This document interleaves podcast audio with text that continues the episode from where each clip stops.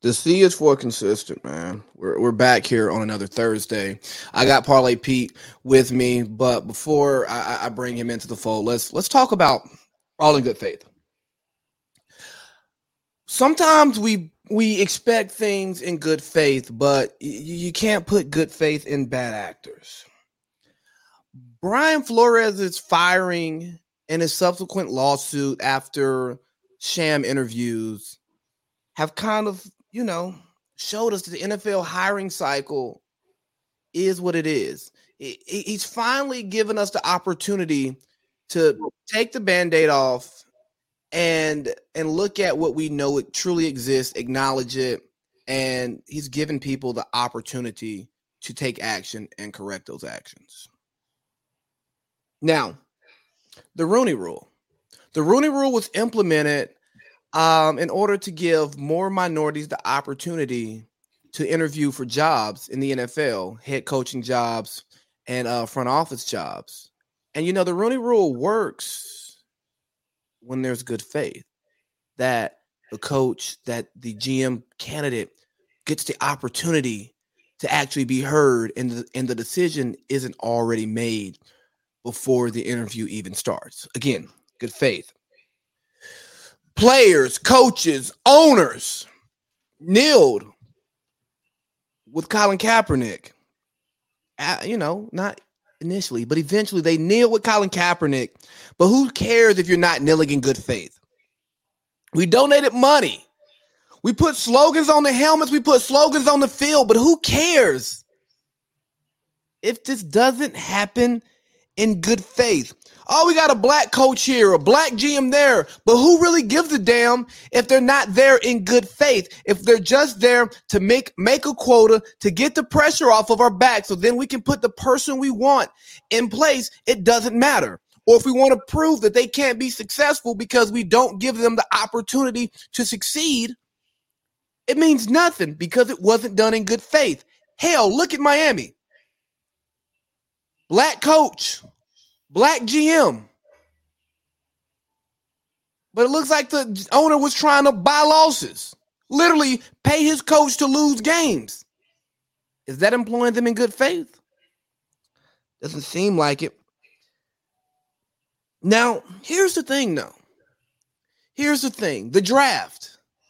We reward the worst teams by giving them high end draft picks because the thought is that they're going to play as hard as they can and they can't lose. So we reward them with a top pick, and that's done in good faith. But we got to take we got to take a, a serious look at this because you can't expect good faith from bad actors. And as much as I love football, as much as I love the NFL, we have to admit that the NFL is ran by a lot of bad actors. Yes, they make a lot of black people rich, a lot of poor people rich. They do things, but understand that this is this is done to benefit them because they make money off of these teams year in and year out. But think about the owner. For most of these owners, the football team is a novelty investment. It's, it's, it's a showcase like, hey, man, look at all these niggas I own. Look what they do for me. I give them a little bit of cheese and they dance, dance, dance until they can't dance no more. And guess what? We take better care of the commissioner after he leaves the NFL than we do the players who go out here and they bust their ass and play for us. But they're rich, they're powerful. And as long as they're turning a profit, at the end of the day, they're good. Then you have the players and the coaches. This is their livelihood. You know, yes, they're getting compensated for it, but their their key to the next paycheck is their performance on the field or their players' performance on the field. So if they don't execute properly, they don't get paid next year, or they don't finish out that contract, or they don't get a favorable contract the next time they go to the negotiating table. We see it all the time, especially with running backs. You run them into the dirt on their rookie contracts, then you pay them cracker crumbs uh, for their next contract, and they're getting league minimum for the next five years of their career. The fan. For us, man, it's entertainment. Oh man, he shouldn't hold out. He should go play. You don't know what he's going through. Oh, the game has gotten soft now. They get flag football. Well, you're not the one out there getting beat up. You're not the one that's dealing with the concussions. You're not one that, the one that's dealing with the lifelong injuries that can affect you, your ability to play with your kids, your ability to remember stuff, to be a high functioning human being. CTE is real. And every player takes takes a calculated chance when they decide to play the game at the highest level. But just because these risks exist doesn't mean we don't mitigate them. If you're in a plane and there's a storm, usually the pilot will go over it or around it. Not like, whoa, back in the day, we used to fly straight through the storm. Yeah, because we didn't know any better. But now that we know better, we should do better. If, if, if your doctor's using an outdated procedure, you know, at some point it's going to change because, oh, we can uh, uh, uh, attack this surgery better. I like Cam Akers coming back from a, a torn Achilles five months later. That used to be a career ender, and he's back five months later and almost had 100 yards back in his 100 yards rushing in his first game back. But then the gambler, you got the gambler. And it's important to talk about the gambler here because if you talk about a coach trying to fix games and buy losses or incentivize his coach to lose financially, that hurts the gambler. And the gambler is a combination of all three. The gambler is the fan, the gambler is the player, and the gambler is the owner because guess what? the gambler is living off of this. This gambler's making money. Some do it for fun, some do it for real. Some do it for entertainment because they enjoy watching a game and it's like, hey, let's put some extra money on here. And some gamblers who are true professionals are so invested into gambling properly, setting lines, knowing lines, man, it's a whole it's a whole ecosystem out here. It's a whole economy out here on gambling. And the gamblers have some ownership in this. They have some some some buy-in in this. And they are also entertained by it. So if if if, if not protecting the fans, if not protecting the players, you got to protect a whole nother economy too, man. Come on now. But I got a solution. I have a solution. Uh, and I think owning a football team is a privilege. It's not your right. It's not your right to own this football team. And just like the players have to compete, the coaches have to compete, the executives have to compete to keep their jobs. I think the owners should have to compete. I think the owners should have to show a certain level of competence, a certain level of performance in order to maintain ownership of their teams. Now, will the owners agree to this? Hell no, because it's their team. But if you really want to clean up the league, if you really want the owners to be more inclusive and and sincerely inclusive, you got to get rid of the bad apples because the bad apples will spoil the bunch. But guess what? When you can't get the bad apples out because they're all the way at the bottom and you're not strong enough to pick the good apples off the top, your, your bunch dies. And for the draft, for the teams who are tanking, who are buying L's, here, here, here's my here's my thing for you. Instead of the draft order going from best record to worst record, of the non-playoff teams, we go from best record gets the best pick, and the worst record gets the worst pick of those non-playoff teams. And I bet you you'll see less tanking. I bet you'll see less teams giving up, benching starters, uh, keeping people on the injured on the injured reserve, keep them keeping them out of games when they could play. Because guess what? You're incentivized to get into the playoffs because you're trying to win a championship. And if you're not getting to the playoffs, you're no longer incentivized to lose games. You're incentivized to win games. And, you know, but at the end of the day, as long as we have these bad actors and this bad faith, ain't shit gonna change. Well, let me bring in Parlay Pete, man. Parlay Pete, man, what's up? That's a beautiful intro. Um, Thanks, man. I wrote it at work today. It really well. It was a beautiful intro. And more importantly, when you say the gambler, you're talking about me. Because I'm somebody that, you know, I looked at obviously the integrity of the game. The integrity of everything is kind of how our society is based, is it not? We need integrity. Office, whatever it is, we need integrity. Every uh, thing needs some sort of integrity because there's that's what that's what a lot of things are built on. It's built on is this legitimate? you know, most people don't want to be duped. They don't want to be faked. You know, pump fake. Nobody wants that.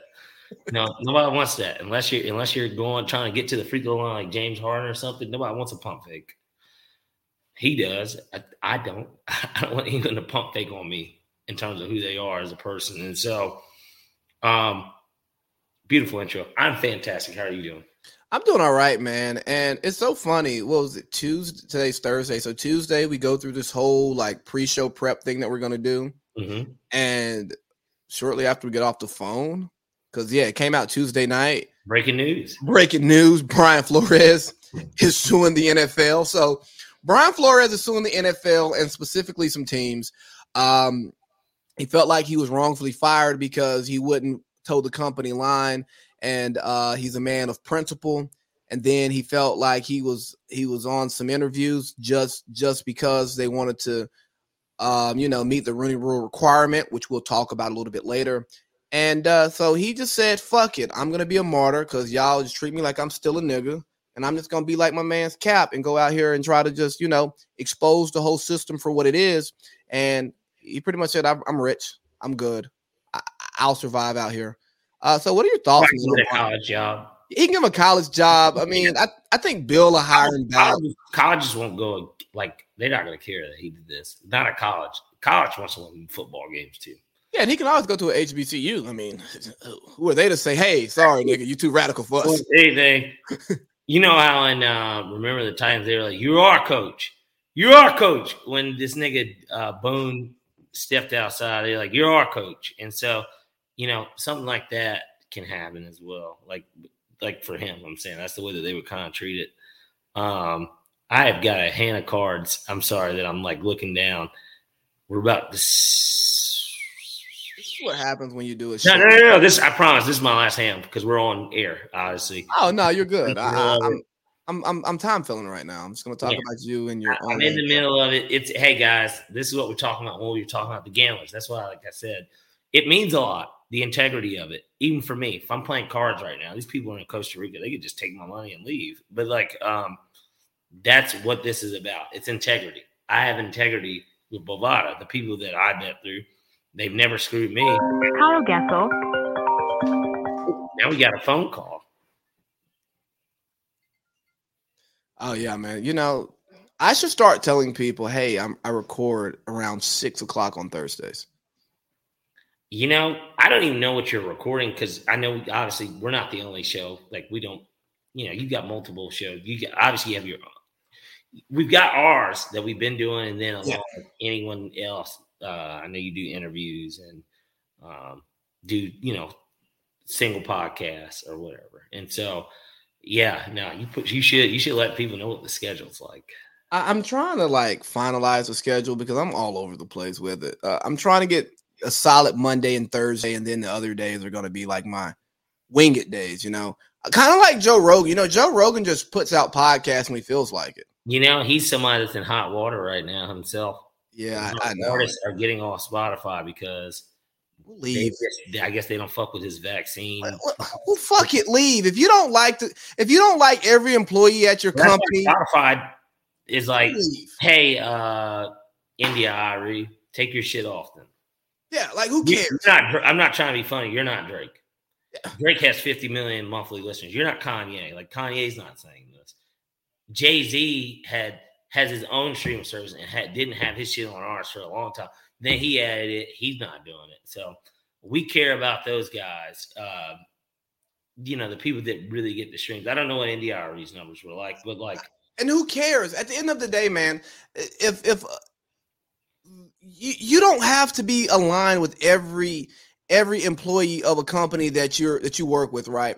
And because Spotify pays them, I know they don't technically work for Spotify, but nonetheless, Spotify is a medium in which India.Arie uh, creates money, generates money. I don't know how much she generates from Spotify because they don't give a lot of money to to the artists for their streams. But nonetheless, like who cares, bruh? If Joe Rogan, all right, yeah, he he has vac stuff that you don't like. Well, a lot of stuff isn't just out of his mouth. He has professionals who are more qualified than us and even comment on this stuff. And he puts them on the show. He gives them a platform. And I'll, let's put out the Joe Rogan N word compilation. I mean, we talked about it earlier this morning. I think it's extremely distasteful. I think it's disgusting that he uses the N word and the way that he uses it. But he also has relationships with black people who don't really fuck with that white boy tap dancing shit, a la Dave Chappelle. And and I get that just because you have black friends, it doesn't give you a pass for using the N word. And I just think Joe Rogan is a is a famous, rich, entitled son of a bitch who's so good at what he does, he can do whatever he wants because there's no there's no real uh, ramifications for his actions because people that, are still going to consume him. That's exactly where we're at with it, and that's exactly why a person like Brian Flores is in this position because he feels like there's so many people in that type of position and he feels like that's exactly why he is in the position that he's in. Because it's somebody that's got all this power and they're sitting here they can really kind of do what they want you know that's why he brings in john elway. John elway is not even the owner of the broncos but he's in charge of running football there. He's an all-time great quarterback. We know that. He's won super bowls. We know who john elway is. And this man said that he was an hour late. Most people can't get away with being an hour late in any type of meeting, but certainly when you're on that side of the spectrum, it makes things a lot harder for you as an interviewee, like, you know, a potential employee. It's going to make that stuff harder. And I think that the position that uh, B. Flores was in was one of those things where I think that this had been going on. We know this has been going on because I'm going to assume that he's not lying right? Same thing with anyone that accuses somebody of rape or something like that. We always are going to side with the victim, right? And right. women lie about that. Men, I guess men can get raped as well. And some of them lie about it too. Like you mm-hmm. can lie about that.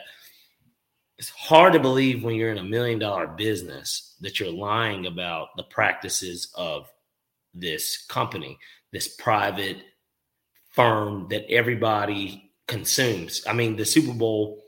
I told my dad this just the other day. You know, that's why I'm thinking I'm, I'm probably out in Vegas again for the Super Bowl this year. It's the largest betting day ever. The most money is moved around on that day for that sport, and it's the most watched thing on TV every year, right? And so there's a lot of money at stake here, and a guy like B. Flores, he obviously he got fired probably not. He probably shouldn't have been fired. Like it'd be one thing if they had got Sean Payton or something like they really got like somebody that they consider elite or something. They don't even have their coach yet. Maybe Jim Harbaugh will be it because uh, Stephen Ross is a UM alum, and they were like, "Yeah, he doesn't want to take him from there." But once he said that he would talk to even Minnesota, they're like, basically, the Dolphins will manage. As Whatever.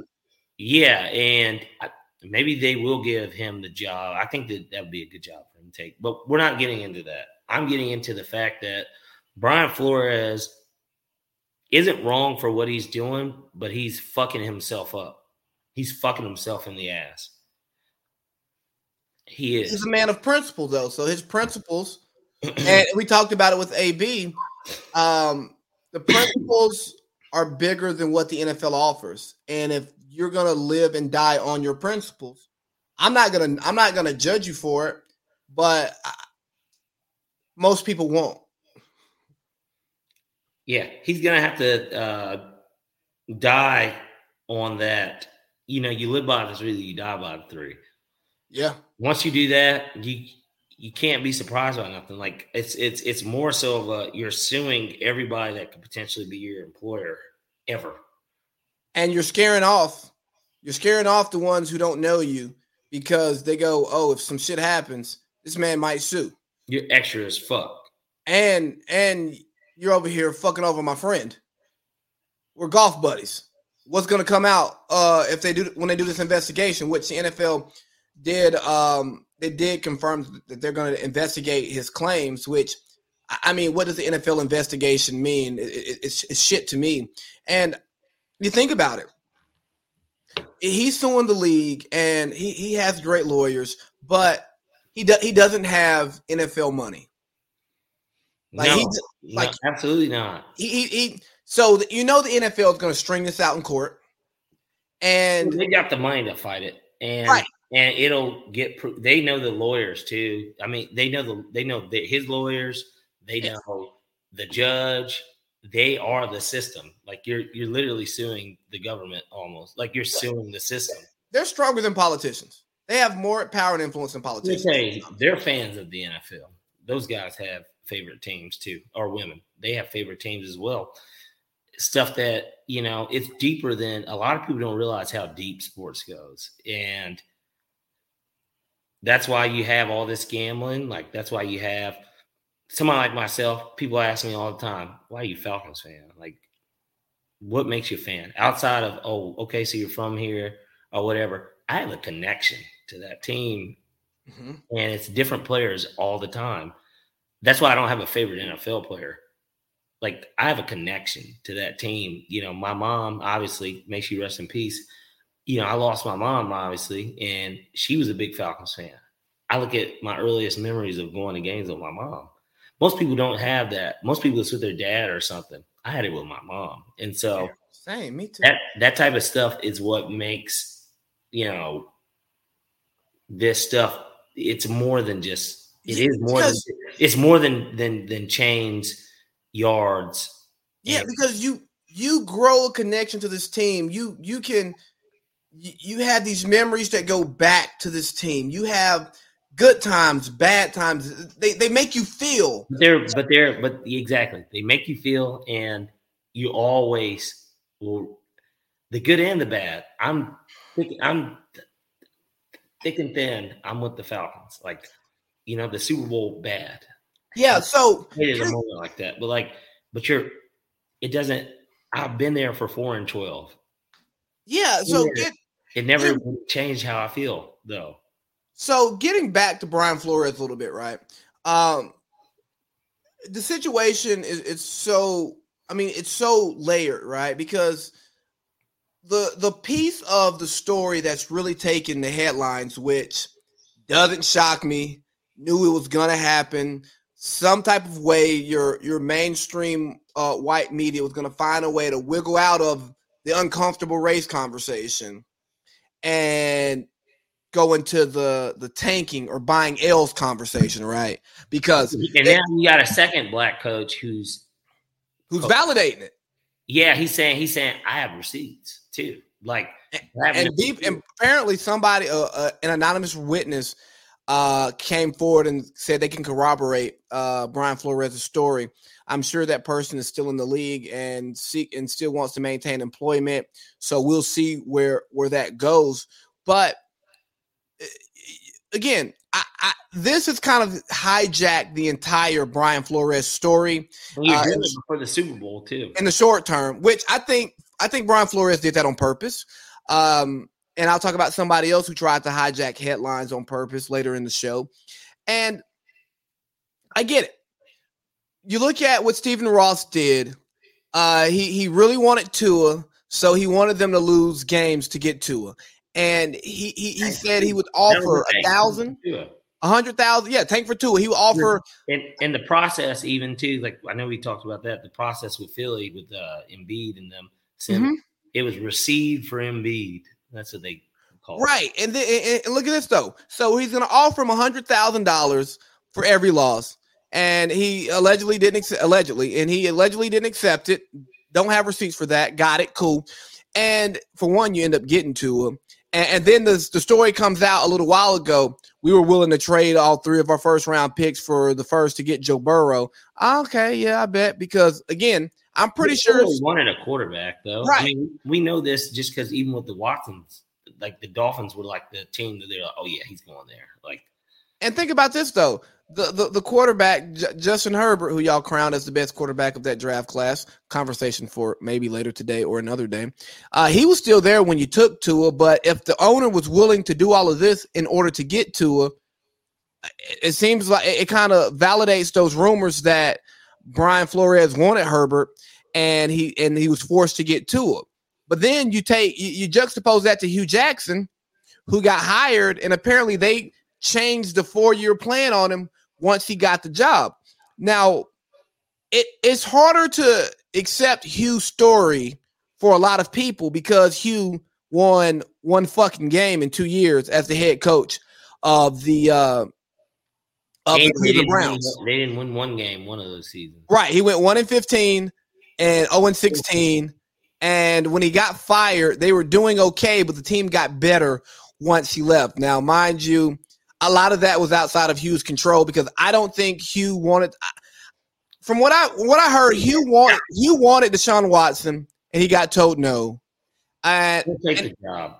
And he didn't hire Todd Haley to be his OC, which makes sense. Why would you bring in a big personality offensive coordinator who doesn't run the same system that you do, who's also been a head coach to be your OC? But you want to know what too? Even in that position, this is what I wanted. Then quit and literally cite it and like how now we're talking about Mhm. this. If you do it then, don't you think it has a little bit more merit?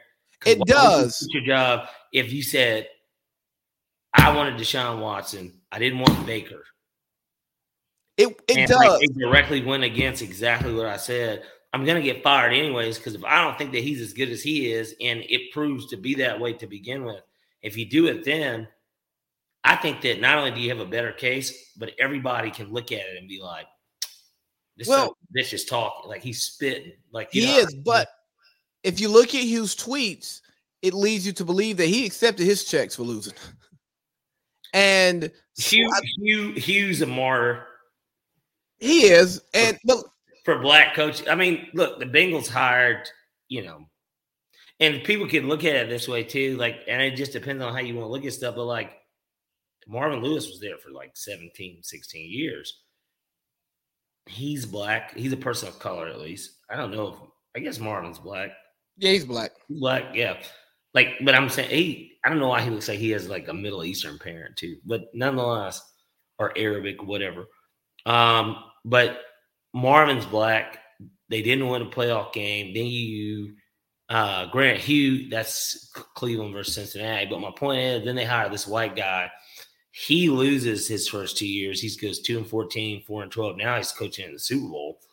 And so some white person, and yes, I'm talking to you, white person, can look at that and be like, maybe he's just a fucking better coach. No, niggas aren't getting the same shake. And that's kind of really what Brian Flores was doing this for. He's bringing it out and saying, I bet money that the Allen family and fucking Cincinnati, or Brown family, Paul Brown, they're not telling Zac, hey man, lose games and we'll give you 100K. But No. he's saying it, Flores is saying it. And, And- you, and- with these guys, the thought would be they're so rich, what difference does it really make? Right? And you would think that. And I'm of belief that I don't know if what they're saying is true at all. But at the same time, they're so rich and they're so powerful to the point where why could you nobody can put this past these people? Hey So- man, it's just like buying ass. When you broke, buying ass is like a foreign foreign concept. You're like, oh my god, I would never pay for some sex. If you are a billionaire and you want something and you want something, and you know that this is what get typically gets it done, why would I talk to you for all this time when I can just give you when I can just spend money on this? right? Hey, bitch. Excuse me to the lady listeners, but hey, bitch, like I got this cash. We're gonna go to Hawaii. We're gonna go to wherever. I'm gonna pay you. You're gonna have a great time. Like I promise you'll have fun. You're gonna make money. But you gotta bounce on the stick. That's that's that's essentially kind of how that works in a weird way. Some of them, you know, some people do it for free. Or if they're gay, let's just say they want a guy. That way we're inclusive here. I the- be inclusive, absolutely. We're an inclusive on podcast. program. Let's say a woman's asking a man. I mean, it doesn't matter what angle you come at. No, I just don't want to put a he or she title on this, but I know pronouns are very important. I used to think that verb was the most important thing because it's what you do. no, no, no. That's what you are. One, then Nick, you know, Nickelodeon used to have the verb campaign, and they literally said, "It's what you do." Herb, It's what you. It's a very easy way to know what a verb is if you didn't pay attention in English class. I did. Well- well, you know, the people at Nickelodeon are much smarter than most of our teachers. they got some pedophiles there too. Um, they got a lot of shit going wrong there. But point being, um, funny, so, by the way. he said, "What? I started laughing when you said that they got pedophiles over there, and I just wanted to let the, the, the world know like, pedophiles. That guy, that guy, and we'll get into this on our other shows. Yeah, yeah. Let's let's let's, yeah, let's get back to where we're supposed to be talking about these fucking rich owners. Well, they're rich as fuck, and they at the end of the day, you know, this is one thing I agree with. My dad said this in terms of the Brian Flores thing, because you know I talked to him about stuff, and this is kind of how he looks at it this is really, and this is really is what same with Kaepernick. Like this is what this boils down to.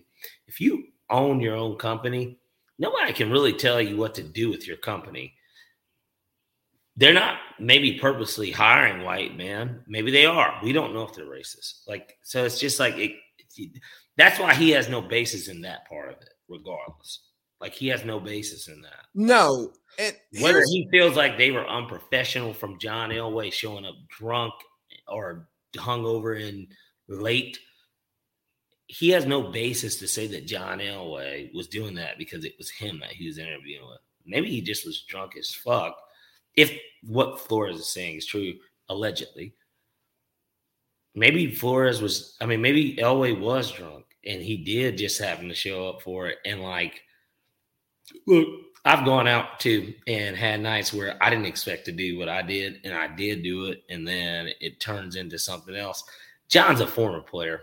He's he's the toast of the town. He is Denver's, you know, pride and joy. And so it just I I'm just saying we can't be mad at people for having a good time. I'm not backing the white man or telling him like no, no, no. You're being rational. You Like you, yeah, I'm, just, I'm just saying. It's just like, I, bet, I bet B Flores. Now, Graham, maybe he doesn't go out and drink the night before an interview, but at the end of the day, when you're John, you're an exec, you're a made man already. You kind of just do what you want. Like, like you do what you want. Like hey, look, everywhere that John Elway shows up in Denver or Colorado. Yeah, he's, he's that guy. Yeah, they're sucking dick figuratively. Uh, he, uh, let's hope. It might literally be sucking dick, but the point is, it, it, dick's getting sucked. Right. So I got this. I got this four leaf clover on my shoulder on like a random Tuesday night in San Diego. You know why? No. We went out for dinner, and then uh, let's grab a drink after. Let's grab it. Uh, uh, you know what? Let's go to this bar. Then you end up in a tattoo shop drunk and your friend's like, "Hey, if y'all go get matching tattoos, I'll pay for them." And I'm like, "Whatever."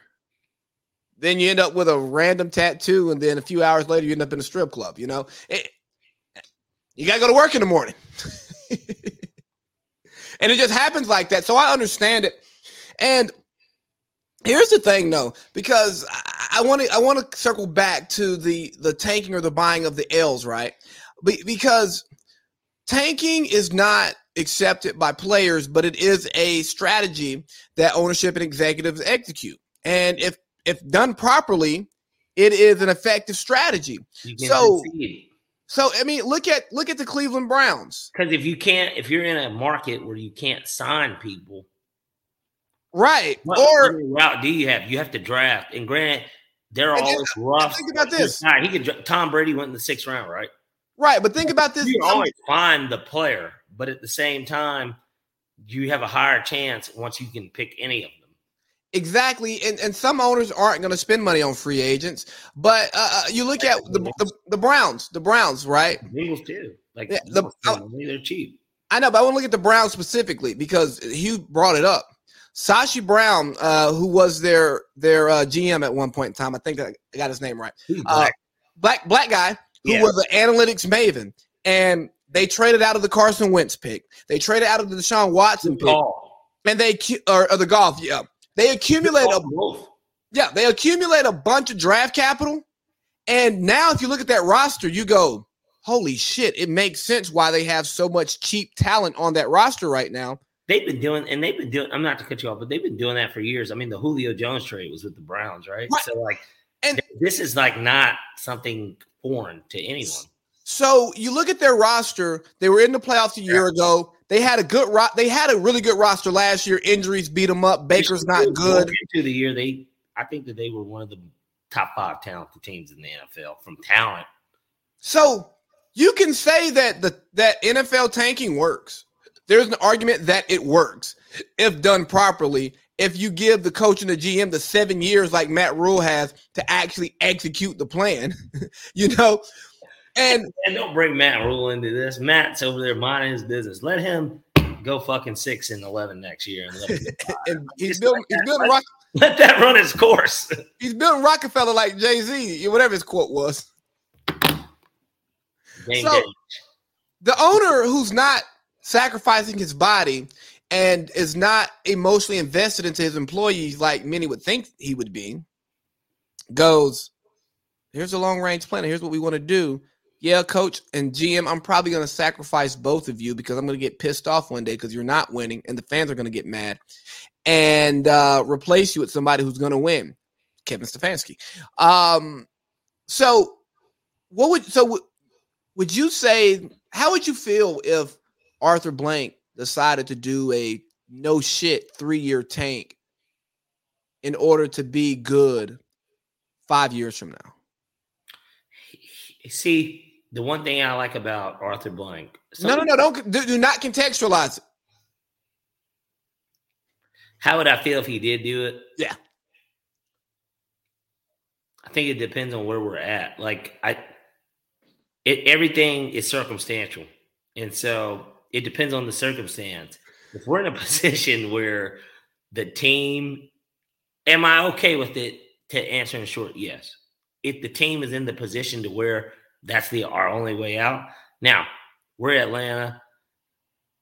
People, even though Atlanta's not like super huge, it feels big. It feels bigger than what it is because it is like it's Atlanta is you got QC and strip clubs, okay?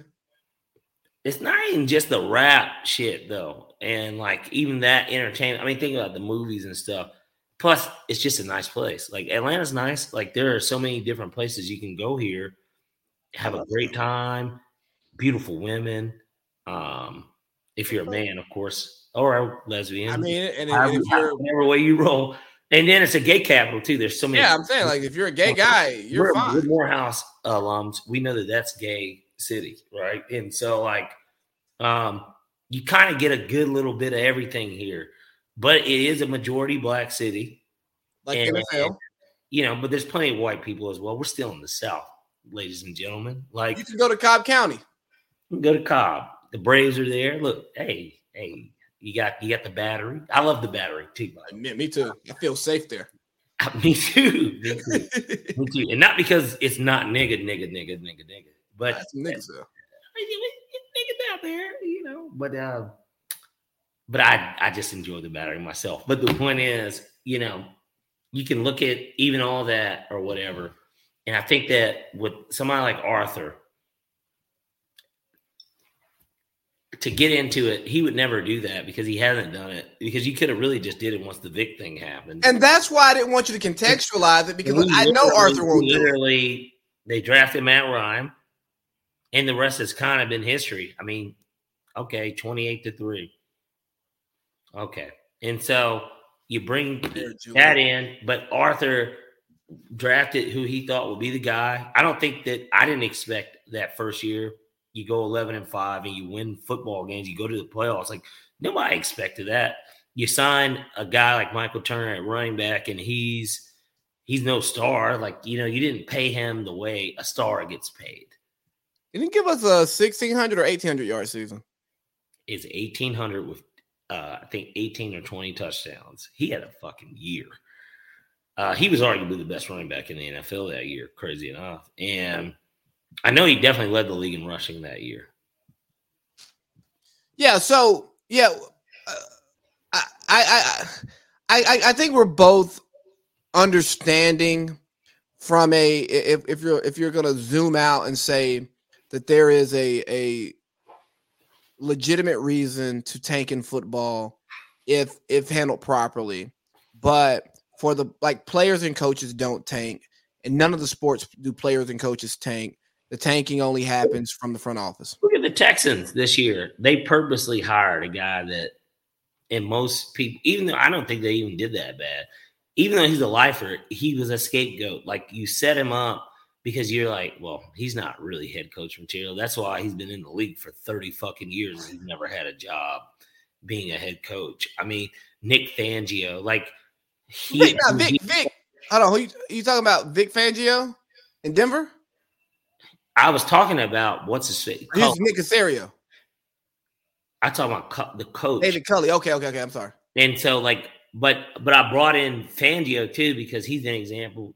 Even though the Broncos like had this thing, doesn't it feel like they were just setting him up to get really their next coach? Like I, I think, I think Fangio, um, was an NFL lifer who's well respected, and at some point, the NFL community says he deserves a head coaching job because he is a top five defensive coordinator in the league. Whether or not we think he'll be a good head coach, it's up for debate, but he's better than whatever coordinator we're probably going to hire. Like, there's not a good pool of guys. Either either the good guys are have jobs and you can't take them, you can't interview them, or even if you a la Urban Meyer, uh, Jim Harbaugh, these college guys that you had wanted.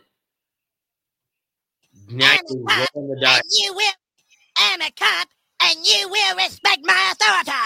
Hey, Herb, Herb, Herb Cartman. Um, but Herb Cartman, ladies and gentlemen. But uh, you know, you could go that route too, right? You can do the college thing. I was shocked too that Jim Harbaugh didn't get that this job with the Vikings. I figured he was a slam dunk hire, but because why wouldn't you? Like, if you remember, even last year for the Falcons when they were doing their hiring, I said I want Jim. I said we can get Jim. I said let's do Jim. You wanted Jim. I didn't want. I didn't want. Jim last year, but I, I, I was wrong for not wanting. I do like Arthur Smith now. Like I think he did a lot with nothing, but like, come on, man. Okay, from nothing to something, nigga.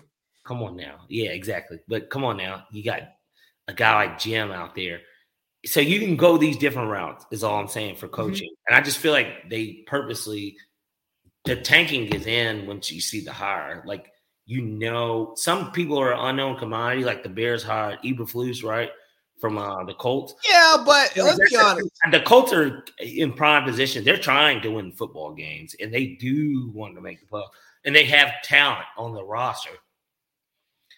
It just depends. It's circumstantial. It depends on the state of your roster well, you know, Eber, Eberflus. Let, us just let's just be real. Eberflus got that job because Bill Polian was a part of the coach search, and Eberflus comes from yes, and Eberflus is part of the Marinelli coaching tree, which is part of the Dungy coaching tree. Bill Polian, yeah, Bill Polian, Tony Dungy, Rod Marinelli. Time in Detroit. That yeah, sucked. It was a fucking inside job, man. Like, it sucked. And uh, so you talked about coaching. Let's talk about the Rooney Rule. Let's just let's just talk about the Rooney Rule and uh, thoughts. Brian Flores impression. I'm sorry, it's racist. We go ahead. so the Rooney Rule is a National Football League policy that requires league teams to interview ethnic minority candidates for head coaching and senior football operations job. It is an example of affirmative action even though there is no hiring quota or hiring preference given to minorities, only an interviewing quota. It was established in 2003, and variations of the rule are now in place in other industries. Okay. And here, here here's let me tell you about cracker crumbs and how sometimes uh, things get whited up, right?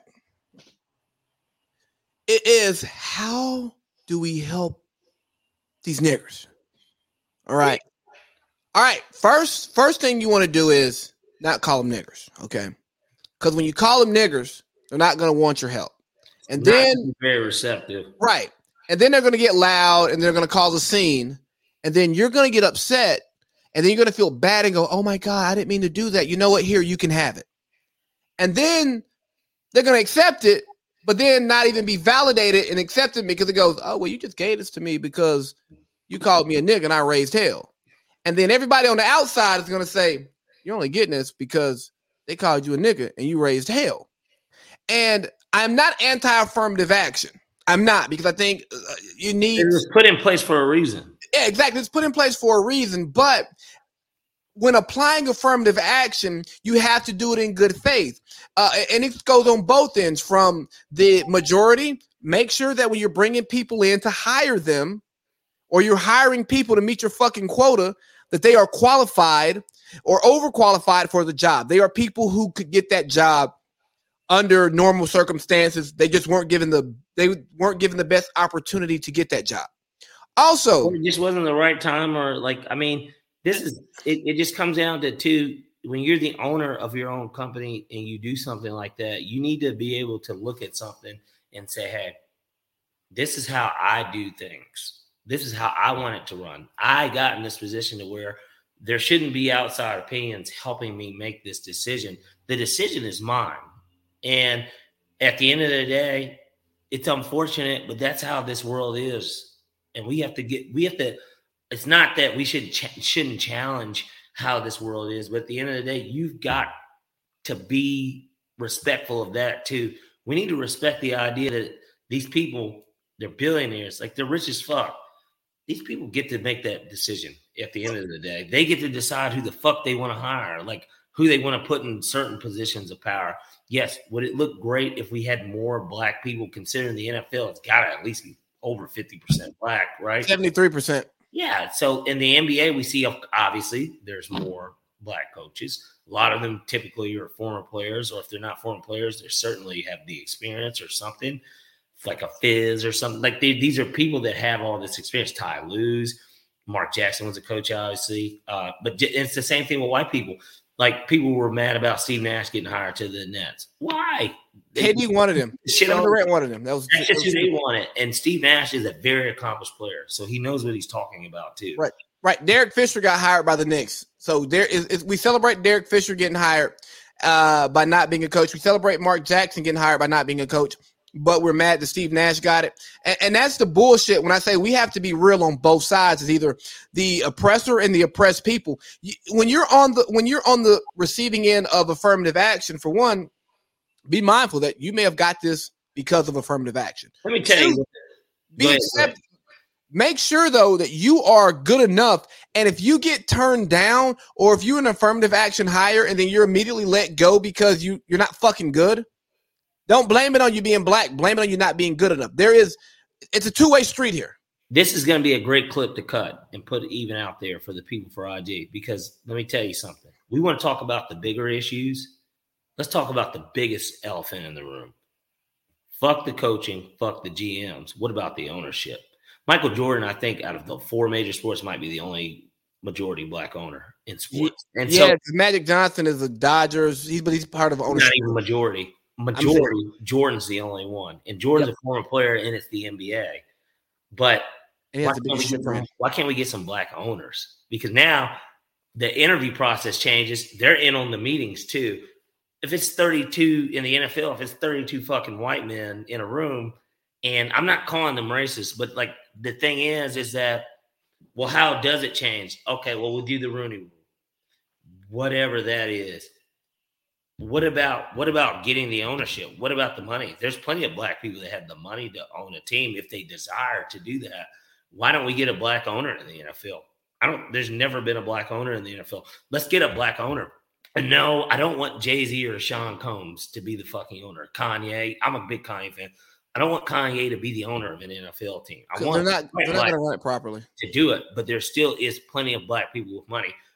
Everybody holds Condoleezza Rice in big regard. Obviously, she's not a billionaire; she can't afford a team.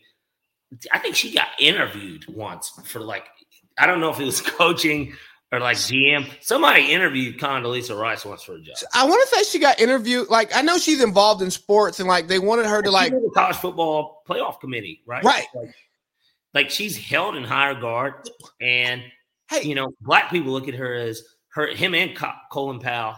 I mean, Chappelle made fun of it, but like these are black people that are looked at as traitors because they're on the Bush administration. But it doesn't mean yeah, because you would turn out a because you would turn down a job on the Bush administration if you were qualified for it. Get the fuck out of here. Exactly. And then you really are good at what you do. I don't remember. I mean, I was young. You know, we were young. The Bush administration was like, I feel like elementary and middle. And then, of course, Obama's high school, college. And so, like, you know, everybody loves President Obama. I They don't even know. Hey, niggas don't even know why they love Obama. Places too, but go ahead. Like, I, I don't want to get into some of the Obama. I'm not gonna get into politics. I'm, I, again, I'm not anti. I'm not anti-Obama, but yeah, a lot of y'all niggas not like either. Obama. y'all like y'all like Obama for a lot of the wrong reasons, but that's another I conversation. Yeah, and it's okay for that to be your only reason. Just just admit it. Just admit it. You just So- want to see a nigga. I, Right. I get it. I get And it. To your ownership thing, man, th- that's why again I proposed this crazy theory and this media shit because it'll never stick. Is that you have to earn, you have to own, earn your ownership, right? You have to be able to maintain it because ownership has to be competitive. Uh, because again, owning the team or in the NBA, governing the team, because you know they don't call them owners no more. Um, it, it it needs to be as competitive as winning games is because when it's not as competitive as winning games is eh, there's no incentive for you to change the way you think. Because guess what? You can put in all these great diversity rules but if you don't have diverse decision makers and if you don't have a reason to make the owners the rich billionaires most of them in their and, and- and on the back end of their life making those people change the way they think or just change their actions to appeal to you or appease you, nothing's going to happen. If there's no threat of them losing their team because they're not a good owner, nothing's going to happen because uh, football or sports ownership is much different than most business ownership, right? Yeah. To, to own a, most businesses, you have to be a competent individual in order to own and run that business because if it's a huge corporate position. Right. To get to that position, uh, usually there's a board that can vote you out if you fucking suck, right? Or you just won't. Or if you start a business yourself, if you're not good, your business will flop. Exactly. Where pro sports, you would think Bill Belichick would own a football team, right? Because he is like the brightest football mind we've ever seen. But he's probably never going to own a team because, for one, he's going to coach until he's too fucking He's old old. He's old now. to, to be an owner, right? All the owners are kind of old. And yeah. But and by the- time he retires, like he's not, he's gonna not want to take on these systems are so similar. I mean, you look at the government, right? We look at everybody talks about the president. Fuck the president. What about Congress, right? Most of these people, they have unlimited terms. They're typically old white men, typically. Um, majority Crazy, certainly. crazy white women like uh, what's her name? the similarities between the two in reality. And so, like, I understand how everybody can look at something and be like, you know, now there's only 32 NFL owners, and the people get to decide who's your representative, whether for the House or the Senate. I mean, that's what's supposed to be. America's a democracy, right? But it's yeah, also gerrymandered democracy. it's also a fucking capitalistic society, so money means something too. And we know this. Everybody knows that money means something. And so I just think that you gotta take these things and stride. And of course, there will be improvements. Like there will eventually be a black owner in the NFL. I believe eventually it's gotta happen. There's no way because then it will continue to be looked at as you know, these motherfuckers really might be racist. And like, but they're not racist. Just because they're like, no, we just I'm sorry, this white guy, we thought he was better to run it. It's not because he's a nigga. If he had the same resume as the white man and the white man had his resume, we would have picked him too. I guess it's kind of how they're going to look at it. Yeah, 'cause- like, and also a good old boys club. Like if I know you and you want to buy in, I mean, look at our former president Donald Trump. He had enough money to buy in at one point in time. They didn't want him, so he didn't buy in. yeah, because they didn't think that he was fit to do it. So again, we're not here defending the the perceived racist owners or the alleged racist owners, racist owners. Uh, you just got to provide context to this stuff, and a lot of the world we live in is is relationship built and uh, identity built. So, like, if I can identify with somebody, I tend to want to be around those people. I, I tend to be more open to those people, and I tend to view their less than favorable characteristics properly because I can properly contextualize them.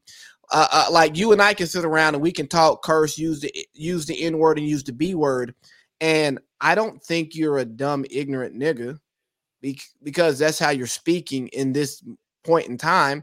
I know that you're a high functioning human being who's running a successful business right now, and you make real adult decisions and you speak uh you speak like uh you should in the business place when you're in the business place.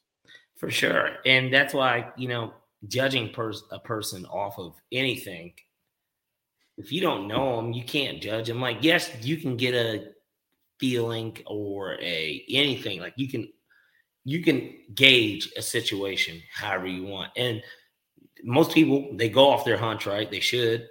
Nine times out of ten, you could be. You're probably right because that's that's however you were raised or however whatever happened. That's how you gauge situations. But at the same time, we also can be wrong, and people forget we're all human. So like people we all do wrong like and we just have to understand that and I, I, just think that in a situation like this the rooney rule is great in general because people uh, that are black they should be there's there should be enough of them in it to where you are interviewing them for these positions whether it be gm head coach or not but like i said if we break it down into a bigger thing let's talk about the ownership. I mean, that is where this really, if we want to start breaking it down, everybody's mad about a coach or a GM.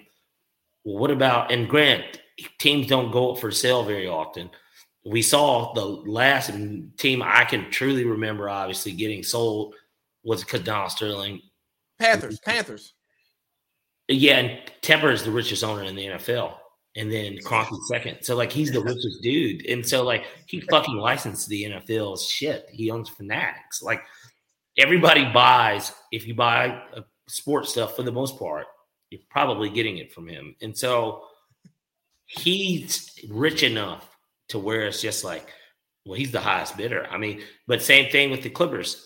In reality, the Clippers aren't worth two billion dollars, but guess what? He paid cash. I don't even think he was the highest bidder. He paid cash he, he paid cash, and then if you just look at him, um, what's his name? Um, um got Microsoft Ballmer, Ballmer, Steve, Ball- Steve Ballmer. Steve Ballmer also is enthusiastic as fuck. He's a good owner too, though. He, but he's enthusiastic. He's at the games. He's dapping up everybody. Bro, do you know he, he did during COVID? He's a high energy guy. He's perfect owner. You know, during during COVID, he bought his entire he bought the entire team home gyms once they got locked in and realized like you know everybody don't have like a gym in their house because everybody there didn't have like a big ass house you know what i mean?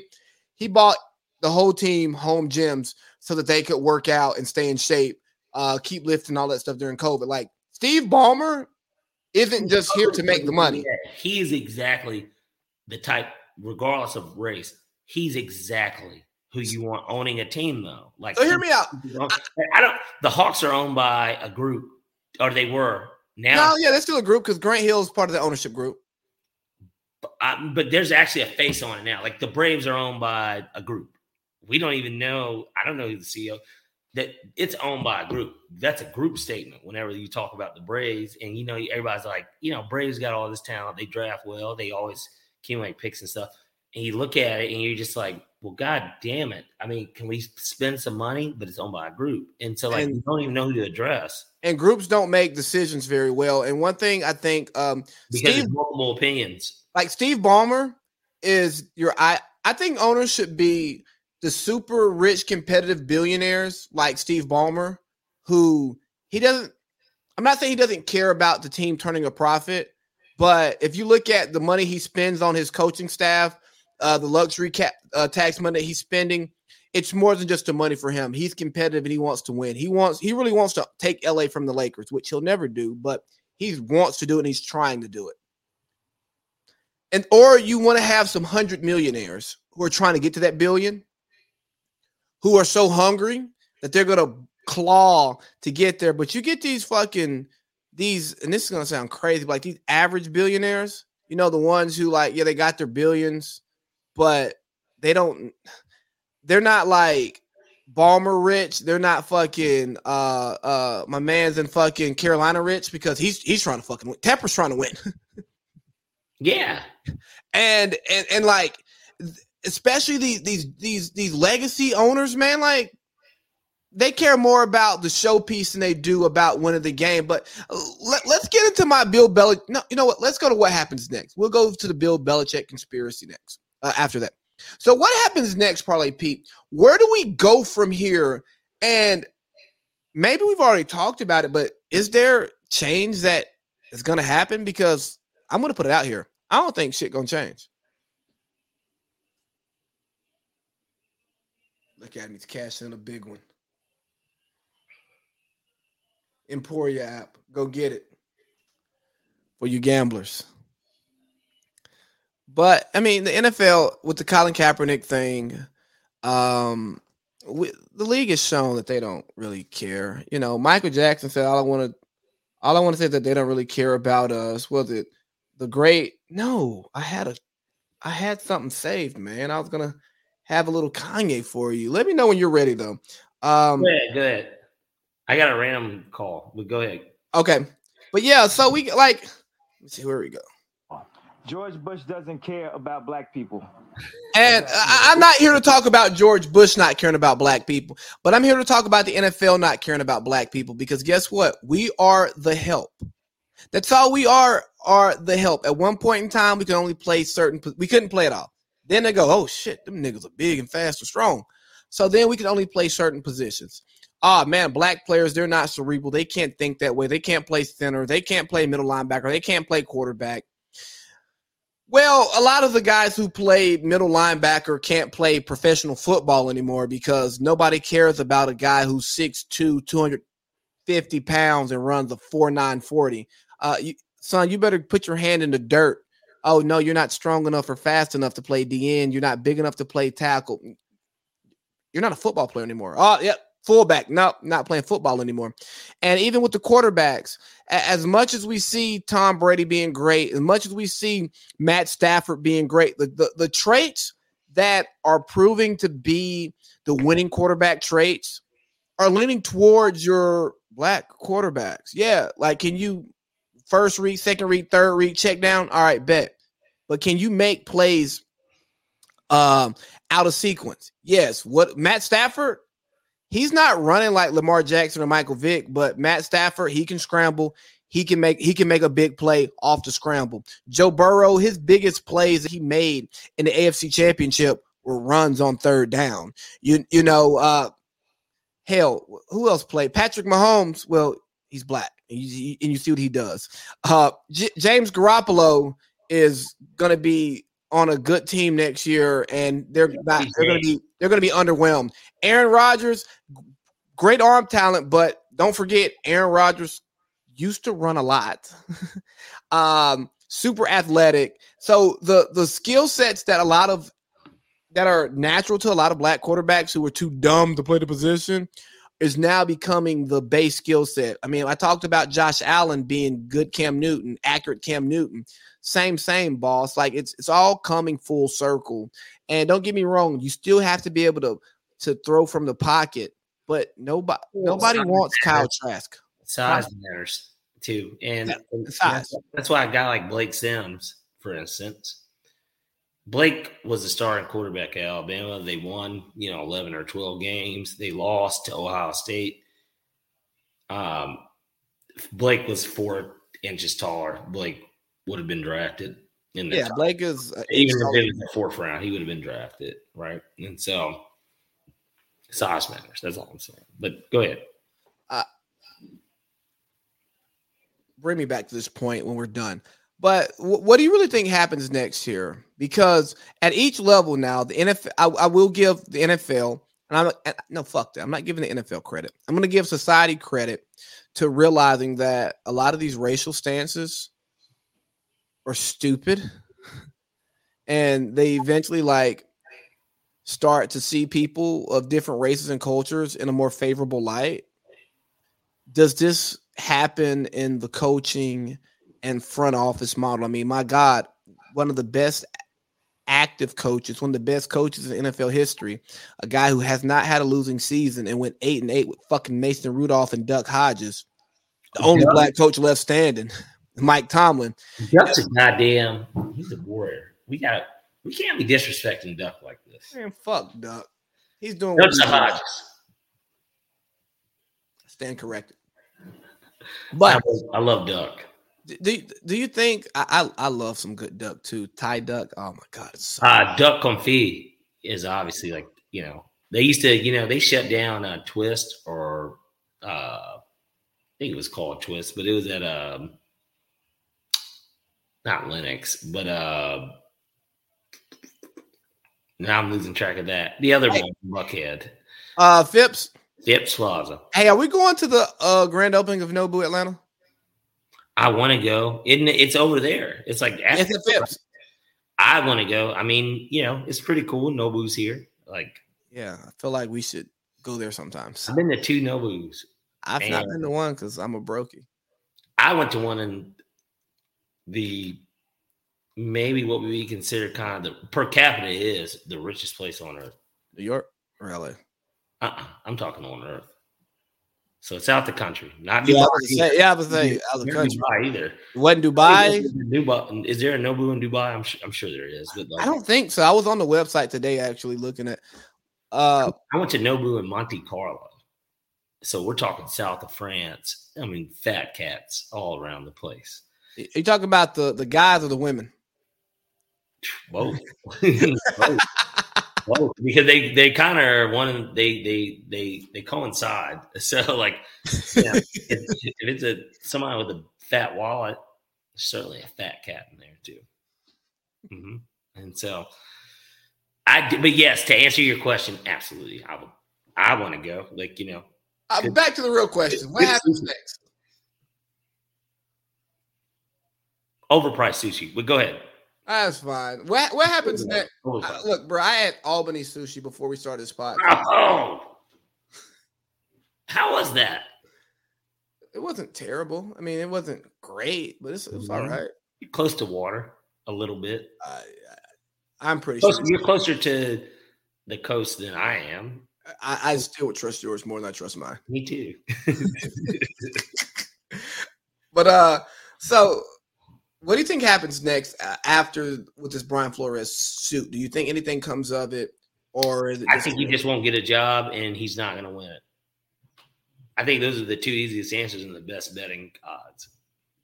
So you just saying he's still a nigga? I think that's how it's going to be looked at. Yeah. Okay, so I, I think one interesting. Or, or, or, or, and I'm talking about or outside of them just dismissing it all together, they'll probably settle. At the very least, the NFL doesn't want to be in that predicament because, like we talked about earlier, it's more than just sports. If this comes out and they were able to do that, the NFL will sweep it under the rug, and maybe that's why he's suing. And most people sue because of that. They honestly, I think, in my opinion, most people sue to settle. I hope he's not Why suing to settle like like like Cap did. It's like it's like having an ace and a nine in blackjack, and the dealer's got ten. For the most part, you probably aren't going to lose. At the very least, you'll push. So I, I hope he's not suing the seller. I hope he's being a true martyr because I mean the sad thing about Colin Kaepernick, he sued, he settled, and we don't even get the details of that. And not that I care about the money, I care more about you know what was said, what the NFL you know admitted to doing. Um, so the thing that I think was maybe the smoking gun here came from Bill Belichick, a text congratulating Brian on winning the job uh, for the Giants, where Brian Daboll, who is the Giants' new coach, which it makes sense because the GM came from Buffalo uh, instead of Brian Flores, who, you know, he's part of the Belichick tree, as is Daboll. Um, and Flores was like, uh, pretty much like, hey, coach, uh, I hadn't interviewed yet. And then Bill's like, oh, shit, I fucked this up. And some people are like, oh my God, how dare he put Bill Belichick out like that? Look, Bill Belichick gave this guy a job 22 years ago. He vouched for him. I am more than confident. Bill's not the issue, even though the texts are a little funny. Texts are weird, but I'm more than confident that he told Bill, "Hey, here's what I'm doing. Here's here's I'm I'm using this."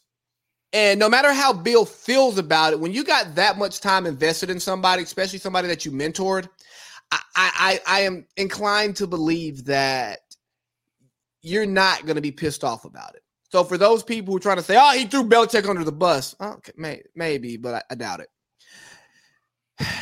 And for and for everyone saying that Bill made a mistake, and I heard it, I heard Chris Long talk about it today, and I was like, "Damn it, Chris Long, you're you're saying what I'm saying before I'm saying it."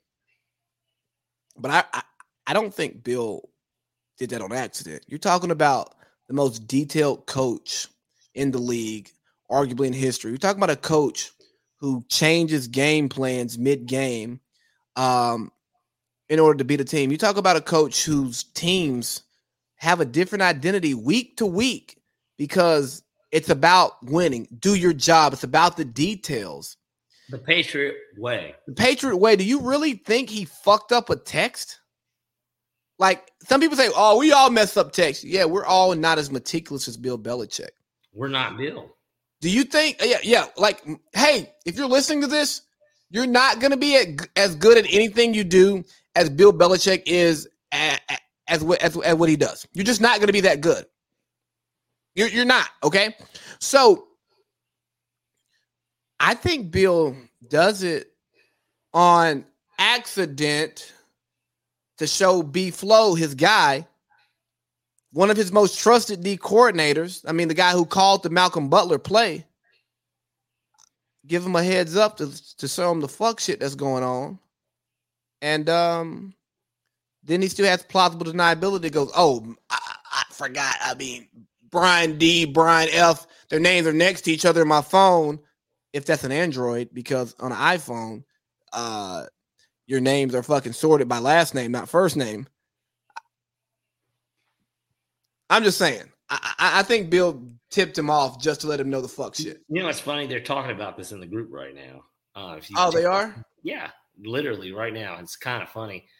Uh, you know, there needs to be a platform and StreamYard, I'm sorry, but there needs to be a platform where you can just add in people that'll just like talk because literally they're talking about it right now. And Who's talking about it? Because I, I, I can call one of them niggas right now. Who's who's Justice? It's uh JP. It's uh Boink. You think who, should, who, who, who should we call? Who you want to call? Get Boink in. I like to hear Boink's input. Boink is such a level-headed person, and so I can't believe they're quoting uh fucking Jason Whitlock. Well, you know Whitlock. You know another guy. We start talking about when black people get positions. You look at the people that are getting them. I, I, I think I could do Jason personally, but um. Oh God, we all can. But you know what? Whitlock is good at pissing people off. He, he is. He he says stuff that makes you click.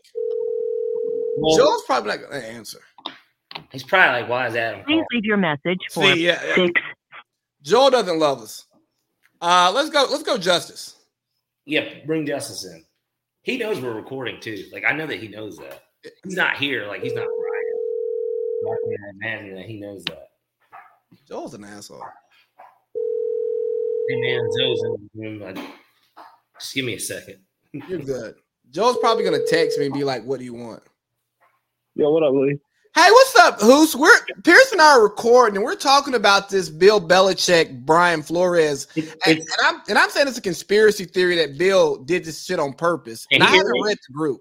Uh, uh, uh, what's going on, Justice? Like, fill me in on how, what you think about this shit. Can you hear me? I can hear you. Yeah, I can hear him. Okay, bet. So, I I think that you said that you believe that Bill Belichick knows like he's full aware of what's going on, correct? Like, yeah. like he intentionally sent the message. Yes, and then because their names are the same, he has plausible deniability. But I know on my iPhone, uh, F's and uh, D's are not going to be next to each other, even if they have the same name, because the last names are sorted. I mean, names are sorted by last name, not first name. Right. Well, I'm hold on. Let me put my. I'm sorry. Let me put my phone on charge. All right. You're, you're, you're on. You're, you're, you're on the Big Baby podcast. Oh, yeah, you're on the podcast, by the way. Sorry. You're, you're on. We're live. My apologies. So, oh, no apologies. Uh, so, with that said, um, I don't think that Bill Belichick wants bad publicity. To be quite frank, I mean, and to me, this kind of would seem like bad pub, but it could also be kind of a reverse psychology type move. I, you know, um, I, I am just under the impression, like based off what I've picked up digitally from how Bill Belichick carries himself on television and interviews, that this is the last thing that he will want. But again, I, I'm in no position to say, but I don't think that's the case. I think that Bill Belichick's an older man. He could have mistakenly text um, Brian Flores when he meant to text uh, Daboll, I believe is how you pronounce his last name, and he could have made an honest mistake, and um, there could be potentially a good old boy system behind closed doors in the NFL, and man, even the most cherished and you know heralded people that you would think in the public eye could be a part of that good old boy system, you know. You know, maybe so, and I and I wouldn't be shocked if if Bill was a part of the good old boy system. But I'm not gonna lie to you. I came on here Monday and I was just really, really giving, you know, just really giving Bill Belichick his flowers. And I just truly want to believe that he's above that and that he was looking out for his guy in the best way that he could. Because I, I can imagine that Brian Flores had voiced his frustrations with the hiring about the hiring process uh, to right. Bill Belichick, and you know Bill Belichick knows, although he has not had to go through the hiring process in well over twenty years. Nope, sure hasn't. He he has not, and he's done a lot of interviewing, and I think this. I mean, and there almost has to be. This is what we do know, right? At least this is what I take away from it there's clearly a secret chain of higher ups who talk about this stuff. Like yeah, Kraft and Jerry, they run the league. Like a group chat almost. Like kind of, kind of, you know, we've all been a part of group chat. And why does Bill Belichick know? He is not the head coach of the New England Patriots. Why he does the head coach of the New England? Patriots? I'm, sorry, I'm, sorry, I'm sorry. I'm sorry. I made a mistake. He is not the head coach of the New York Giants. You know, they both have new in their names. I'm sorry. Uh, and I actually think he he did work. He, I think he worked for the Giants at one point. But yeah, uh, he, was, he, was, Bill Parcells' defensive coordinator, Hall of Fame, correct. fucking um, game plan. He, Bill Bel- no, people forget Bill Belichick won Super Bowls before. Well, and I get it. All right, look, I get it. He's tied in, but he do you think that Kent? Do you guys think that Kent State is calling Nick Saban and letting him know, or LSU is calling Nick Saban and saying, "Hey, man, do you think that do people associate I mean, with that? I mean, yes, people. And, and, and, and, that's college. That's college. That's college ball. We can keep it strictly professional football, but it is odd that Giants brass would let Bill Belichick know what's going on in their front office. That's weird, man. That's weird. It's fishy and it's odd. It is, but you know, the Mara family has been running the Giants forever, and Bill has a great Bill relationship. Is so highly respected, and Bill yeah, is Bill it's just like Jerry's. Bill. Yeah, it's like Jerry's relationship with Sean with Sean Payton. You know, I'm sure Sean Payton knows things about the uh, the Cowboys that he shouldn't know, uh, based on who he is and where he is in life. But because Jerry, go Jerry, likes him, loves him, he, he gives him information. Just like I, I feel like the Maras give Bill information because you know they've been wanting Belichick to come back forever. Does Sean have ties to the Cowboys? Like, was he ever on staff yeah. before he yeah, he's, he's, a Parcells guy, just like yeah, Parcells guy, QB coach. That's okay. how you got the same right. Okay, all right, makes sense. I mean, no, it makes sense. I just wanted to make sure. I didn't know. I I genuinely didn't know where. I mean, hell, uh, what is his what's his name? He he just retired. Obviously, the Saints head coach. Yeah, Sean Payton. Uh, Sean Payton literally has been their coach for the most part since I can remember since I was like a child. So 07, probably like 06, 07. 06. Like until I was of age to really be cognizant of what was going on in, in pro football. Yeah. You yeah. know? Yeah, but he was he was he, before that he was the quarterbacks coach under uh, Bill Parcells. And Tony Romo being at the start of think about Tony Romo calls football games, but he was at the start of his career when Sean Payton was the quarterbacks coach there. Yeah. Undrafted, you know, free it's agent. Sticky, man. It, it, it's sticky. This is what this is what I take away from it. There's clearly a. Uh, it's not a secret society. It's a public secret society of higher ups. And honestly, to be quite frank with you, it would seem as if the NFL behind closed doors is not taken as seriously like it's taken seriously in the public eye. Like you know how these guys they do their post game interviews, how they handle uh, scouting, recruiting. Well, not recruiting, but I'm mean, technically recruiting, but I guess scouting and uh, drafting and practices. I mean, HBO does the hard knock, the hard knock camps, and everything's super serious with these guys, man. Like, it, it, honestly, you would think the NFL.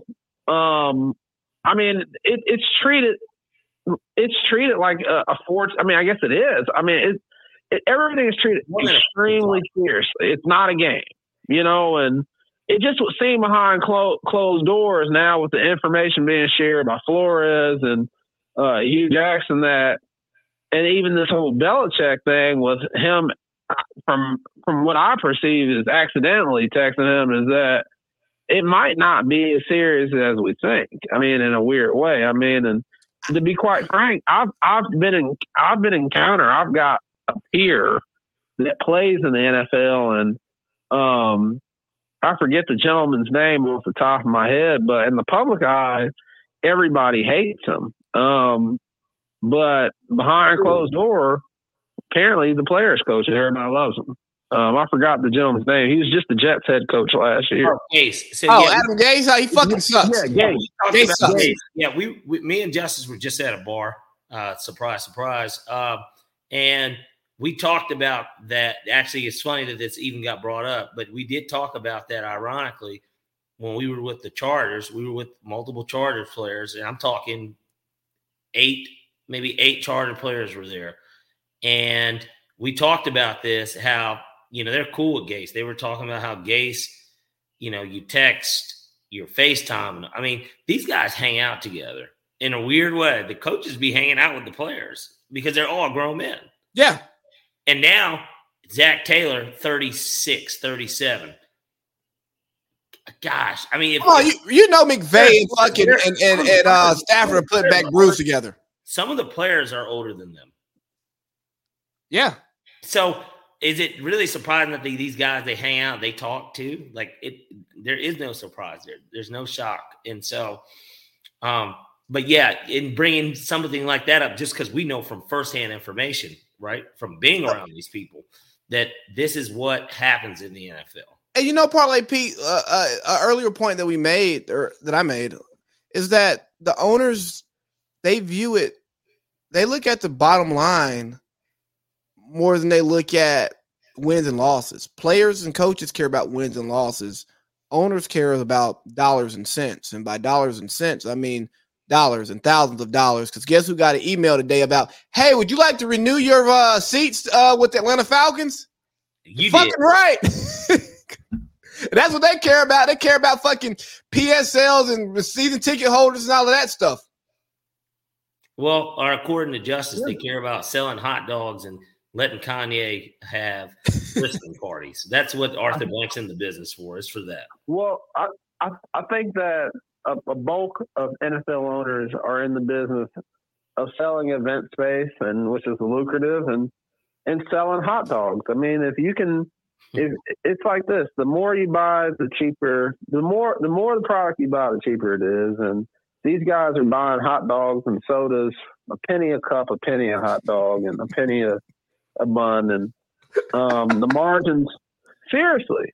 No, I know and and especially um, a lot of these guys. I mean, they're again they're in the business of events, but they're food salesmen. They're glorified, you know, food salesmen and event space and, and fashion designers. well, th- that too. and at this point, every come on, it's 32 owners in the NFL, 32 teams they know damn well when they go to these league meetings. I think they have them in Florida. I think that's where they have them. Oh man, they've done it here. They've done it in Atlanta. Well, they have these league meetings every time, you know, over the summer. And come on, man, some of these guys know the, the roster they have. They know they're not winning, man. So, um, they're doing a lot of toot. They're doing a lot of toot, and fucking a lot of hookers a lot of a lot a lot of it a lot i mean a lot um you know you know i'm shocked that vince mcmahon's not a part of legal owners. I mean, you know, he's too reckless for those guys. Oh no, no, they don't want him. He's a slime ball. You see how he treats his wrestlers? We talked about how Trump didn't get approved to own a team. I mean, think about it. Trump. I'm going to tell you something. Vince McMahon probably epitomizes what an NFL owner is. He just is like him or Hugh Hefner. No, no, no. I think that Vince epitomizes what an NFL owner is. How so? Honestly. Well, because think about it, Vince deals with athletes as well. And uh, Hugh Hefner dealt with, you know, he was basically a, a soft porn salesman, um, essentially. I mean, that's how I take it. I don't know if Playboy ever got nah, Hugh, Hugh Hefner is a fucking legal pimp. He's a pimp. Yeah. he had a fucking brothel, and he put his he put his hoes in a magazine and said, "Here's your yeah. coins." Well, well, well. That way, yeah, that way, it's a well, legitimized business. Yeah, yeah. Like, yeah. but but no, no money laundering here. Vince McMahon dealt with athletes like legitimate athletes, man, and you know he dealt with weightlifting, steroids, guys going off the turnbuckle, and um, I would think just how Vince has carried himself. And, CTE. You said because of what? No, I said he deals with CTE as well, just like the NFL. He does. I, I just think that Vince McMahon and obviously he started his own league. So why would he start his own league? Because they wouldn't let him in into the circle of 32 owners. I don't think it's because he didn't have enough money. I I just think that they didn't want him want him in because of one. When you think about it, NFL owners are actually very private men. I mean, like as far as not Robert Kraft. He goes to the he goes to your local rub and tug. well, no, not not well, Rob. Jeff, not I get what you're saying. Jeff not, Bezos and Elon Musk are not NFL owners. Bill Gates is not an NFL owner. Well, apparently, and I have to. I mean, I, would have to pull a source, but apparently, Jeff has attempted to buy an NFL team, but they won't let him. You know, but then again, you know, Jeff owns what is it? What does he own? The um, does he own the Washington Post? Correct. Yeah, and the largest lying Washington Post. Amazon damn near is the largest logistic company in the world, and they're well, no, I know that. Yeah, I, am put, know, I'm putting an application with them soon. I, I know how he's made his fortune. What I'm saying is that he owns a um, a news outlet that might put out opinions and thoughts that aren't favorable to a lot of the owners' views. I don't know. I, I don't know. It's all speculation. But what I'm saying is, is this: is that um, Vince McMahon, PR wise, just wouldn't be good for the NFL. And um, the NFL, all these men, I, I, hell, boys, we're from Georgia. Basically, we're all basically from Atlanta. We're from the suburbs of Atlanta, and man, how often do you hear about Arthur Blank in the news for anything? You don't. Never. Unless he's never, man. And he's, he's he's not the richest guy in the state, but man, he he owns one of the larger structures in downtown Atlanta. A little odd, if not. I mean, circumference wise, he he definitely has to own the largest structure. I mean, the richest guy in the state is obviously P.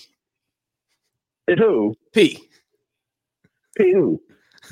QC. Come on now. Nobody has more money than QC. Oh, yeah, yeah, yeah. P. Oh, you mean P? CEO P. P. Yeah. Hey, who's? It's been great talking to you, man. We're at an hour and a half. We got a few more topics to hit, and I'm going to try to see if Josh answers the phone, man. Thanks. I appreciate the call. Yep. All right. Glad to have you on. Oops. Yeah, well. Josh Holy said yeah. he doesn't want to talk to us. No, no interviews. Is he Kanye now? He's gonna reject the call. Got himself a white woman, and now he's Kanye. I don't get it. Yeah, I say too much. My bad. I, I, I, I, think it's hilarious. I mean, what kind of friend is this? We, we call you. We want your. We want yeah, your. Yeah, looking at the phone and they're seeing it ring. Right, like he won't even like he he he won't even decline it. Right. He, he silenced it. he's in the group talking to me right now. He Literally. message. This is Josh. Leave a message. I'm gonna leave At the tone, please record I'm leave your a message. message. When you've finished recording, you may hang up or press one for more options. This is Adam and Pierce. Here's our message. we're here at the Big Baby Podcast, and we wanted you to join us. Um, and we know it's bullshit. We know that you looked at your phone because you just sent a message to the group. Come on, man, answer the goddamn phone. I mean, this is this is just disgusting, Josh. We expect better from you, but you know what? JP didn't say he wouldn't answer, so he's getting called next. Goodbye. Jew's talking to his damn mom. Well, I, I don't mean like that. He's talking to yeah, his mom. I, come on, nobody. It's no disrespect. It's yeah, yeah, no disrespect at all. Like he's to call his mom and tell, like, you know, because he would answer. JP used to be on this podcast, so he should answer.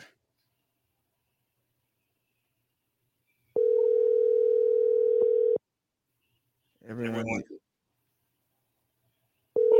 You know one crazy thing though, like taking the race aspect away from it, a lot of NFL owners are just bad at hiring coaches. like they turn over 25% of the league every year. Oh yeah. All right. So JP didn't answer. What happens next? What, what? We can just talk. Do you want to talk about Jay, uh, uh, Bill Belichick or uh, shit, Tom Brady's retirement, or we want to put that off? Yeah, let's talk about it a little bit. Brady kind of retired. Um, Jeff, Darlington, Jeff Darlington and Adam Schefter reported over the weekend, and the Brady camp came out and said, "No, no, no, he's not retired." Blah blah blah. And I, I came on here Monday and said, I think Brady had his people leak that out just so that um he could be he could be in the headline since he wasn't playing. And then he had his people come out and refute it. And then he comes out Tuesday and says, I retire. All right, Tom, you little nine, little nine post, you little nine page Instagram post. I, I guess he wants to control the narrative, but that's not how it works. Once you start leaking information, you tell somebody some stuff, it's going to get to the important people and they're going to report it. And so many people were upset with the media for how dare you not let Tom announce his retirement? Because this is how I feed my kids. So when I get information, I'm going to report it. Fuck Tom. And not to say that I don't have any respect for Tom, because no, Tom's dope. But once you tell one person, you've told 10 people.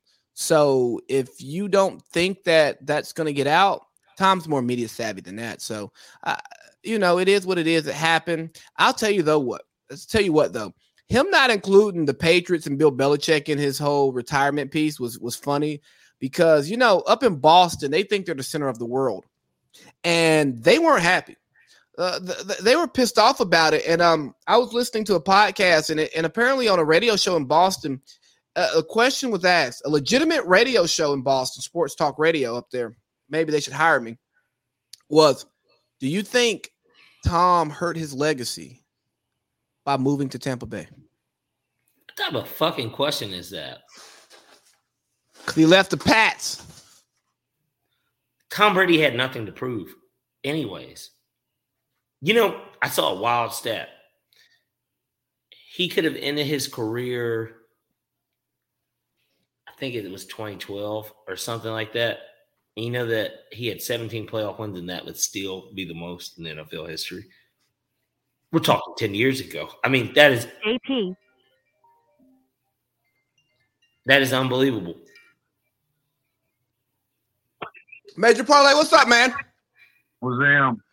Uh, not much. We just wanted to call in. We saw y'all talking about Belichick and Flores in the group. And we've got you live here on the Big we Baby live on the podcast. podcast. Welcome back, friend. What's up, Pod? We're here. Yeah, we're here, man. So, like, uh, what are your thoughts on this whole this whole Belichick? Do you think he he leaked it on purpose? Well, I think it's one of those things where uh, we'll never know if he leaked it on purpose or not. Um, I mean, we could definitely we could definitely you know what I'm saying it, it, it could go either way. I think there's a better chance that he sent that shit on purpose than him not saying that shit on purpose. But I mean, Belichick is calculated and he knows that you know what I'm saying this is this is a mistake that he could make. See, like you know, he, he already had the excuse for this mistake built up. You know, what I'm saying I'm sure there's plenty of times where he wanted to say something, but he couldn't because the two coaching hires weren't both named Brian. But in this case, they were. That's so, going to be done with the shit in the next five years. So he was kind of just like, you know, fuck it. Yeah, I, I that's that's how I felt, uh, Major Parlay. I, I felt like he was just he he he did it in a way because to have plausible deniability, but yeah, that's the word I was looking for. That's but exactly. But he was trying to help his guy out because, I mean, he gave Flores his start. Flores was a Boston College guy who then worked for the Patriots after graduating college, and was there up until he left to go to Miami. to the Dolphins. Like, come on, man. That, yeah, that's his guy. I'm that's sure, his man's I'm sure. He knew that Flores was interviewing. Like he's just he was cognizant of all of this. You feel me? Like he knew that there were two Brian's interviewing for the same job. So I'm sure he knew beforehand to differentiate between the two. So I mean, yeah, it's plausible deniability, and yeah, I'm saying I, am good for Bill because I don't want Bill to get, I don't want anybody to scrutinize Bill, but it's also like Bill's in a position of like, who the fuck can scrutinize him? You know what I mean? Like He's Bill's got a job over this shit. Yeah. Rick Ross said it best Bill Belichick coaching and calling the shots. And at the end of the day, that's exactly what he is. He's a shot caller. He's been the GM there, he's been the head coach there. He's he's he's constructed arguably, if not the certainly the greatest dynasty in NFL history, but we can look across sports, arguably the best dynasty yeah, for sure. And consistency and in what is considered even maybe the hardest league to have one of those. Because in the NBA, now it's you know thanks to LeBron. Yeah, fuck you, LeBron. I'm talking to you. no, it's not fuck LeBron. Uh, it's just it's Team Kobe here, but nonetheless, you know it's easier to do it in other leagues as opposed to the NFL. It's very hard. There's a lot of parity in the NFL. That's why every year now we've got 14 playoff teams, but even when it was 12 or 14, pretty much half the time, half the teams that are in the playoffs weren't there the year before. So it's a lot harder to do that. And Bill is in one of these positions where, you know, he has just like Tom, you know, they are the end because they're going to always be paired together. He doesn't have anything to lose. He's already accomplished everything. He already there's nothing. What can Tom like? Like what? What you know? He and and and we look at even uh, other uh, things that have kind of came up in the media, even for them. Deflate Gate you know, the the recording, you know, your owner Kraft going to get his dick massage. Hey, there's a there's a part of me that that questions whether or not with you know what I'm saying Flores having worked for Belichick for so long.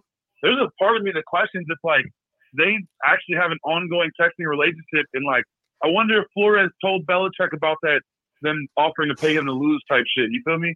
That that and also, hey Bill, while I'm your defensive coordinator, I interviewed for the Broncos job. Man, John Elway was fucking lit when when I did this interview. So right. it makes you wonder, right? Did, did did any of this other stuff? Who did he tell? Who did Flores tell in general? Did he ever bring it up? And if so, that's why. Yeah, I mean, I highly doubt. I highly doubt the people he came out to with this shit was the media. The NFL sure, already. Sure knows if he's got one. You know I mean? The NFL already came out and said there's really no basis for the lawsuit in reality. So they're just kind of like, uh, shut the fuck up, nigga. Like, like that's kind of like what they're saying. Even yeah, well, I mean, that's what that's what makes it a lawsuit is the fact that you know what I mean. If he if if, if he could have just went up to the NFL higher uppers, he would have just done that. You feel what I'm saying? But he was right. like, no, the NFL upper higher ups can't do shit for me. This is involving John Elway. You know what I mean? Like, but Belichick has that weight, and it's like if that's your mentor slash, you know, first boss and only boss before you even got into this, why wouldn't you use him as a resource? And even if Bill, let's say that Bill was like, oh. I don't want to put my hands on this. Like I like like regardless of how accomplished I am, I just don't want to be a part of this. And, I mean, when we talk about how much weight Bill has, I mean, uh, fuck, I forgot this. Like Bill doesn't have the weight to pull an entire. He doesn't, he doesn't have the weight to make an owner outside of Robert Kraft do anything. That's true, but he's still the greatest coach in NFL history, and I just think that yeah, that doesn't that doesn't that doesn't get you. Obviously, obviously, obviously, he's connected to an organization. Now, granted, he worked for the Giants. He did hey. for the Giants, but he's still connected even to another organization, and so and it doesn't matter. We're able to tell him, man, we're going to hire one of your former guys. So and I feel like this happens all the time with the coach. It doesn't matter if you're Bill Belichick, they come to you and they tell you, hey, like I bet that Dan Quinn knew that Shanahan was going to get, and, and it's a totally different situation because he was his assistant too. at the time he actually was working for him, but I guarantee you that Dan Quinn was in on this conversation with John Lynch or whoever owns the 49 well, yeah.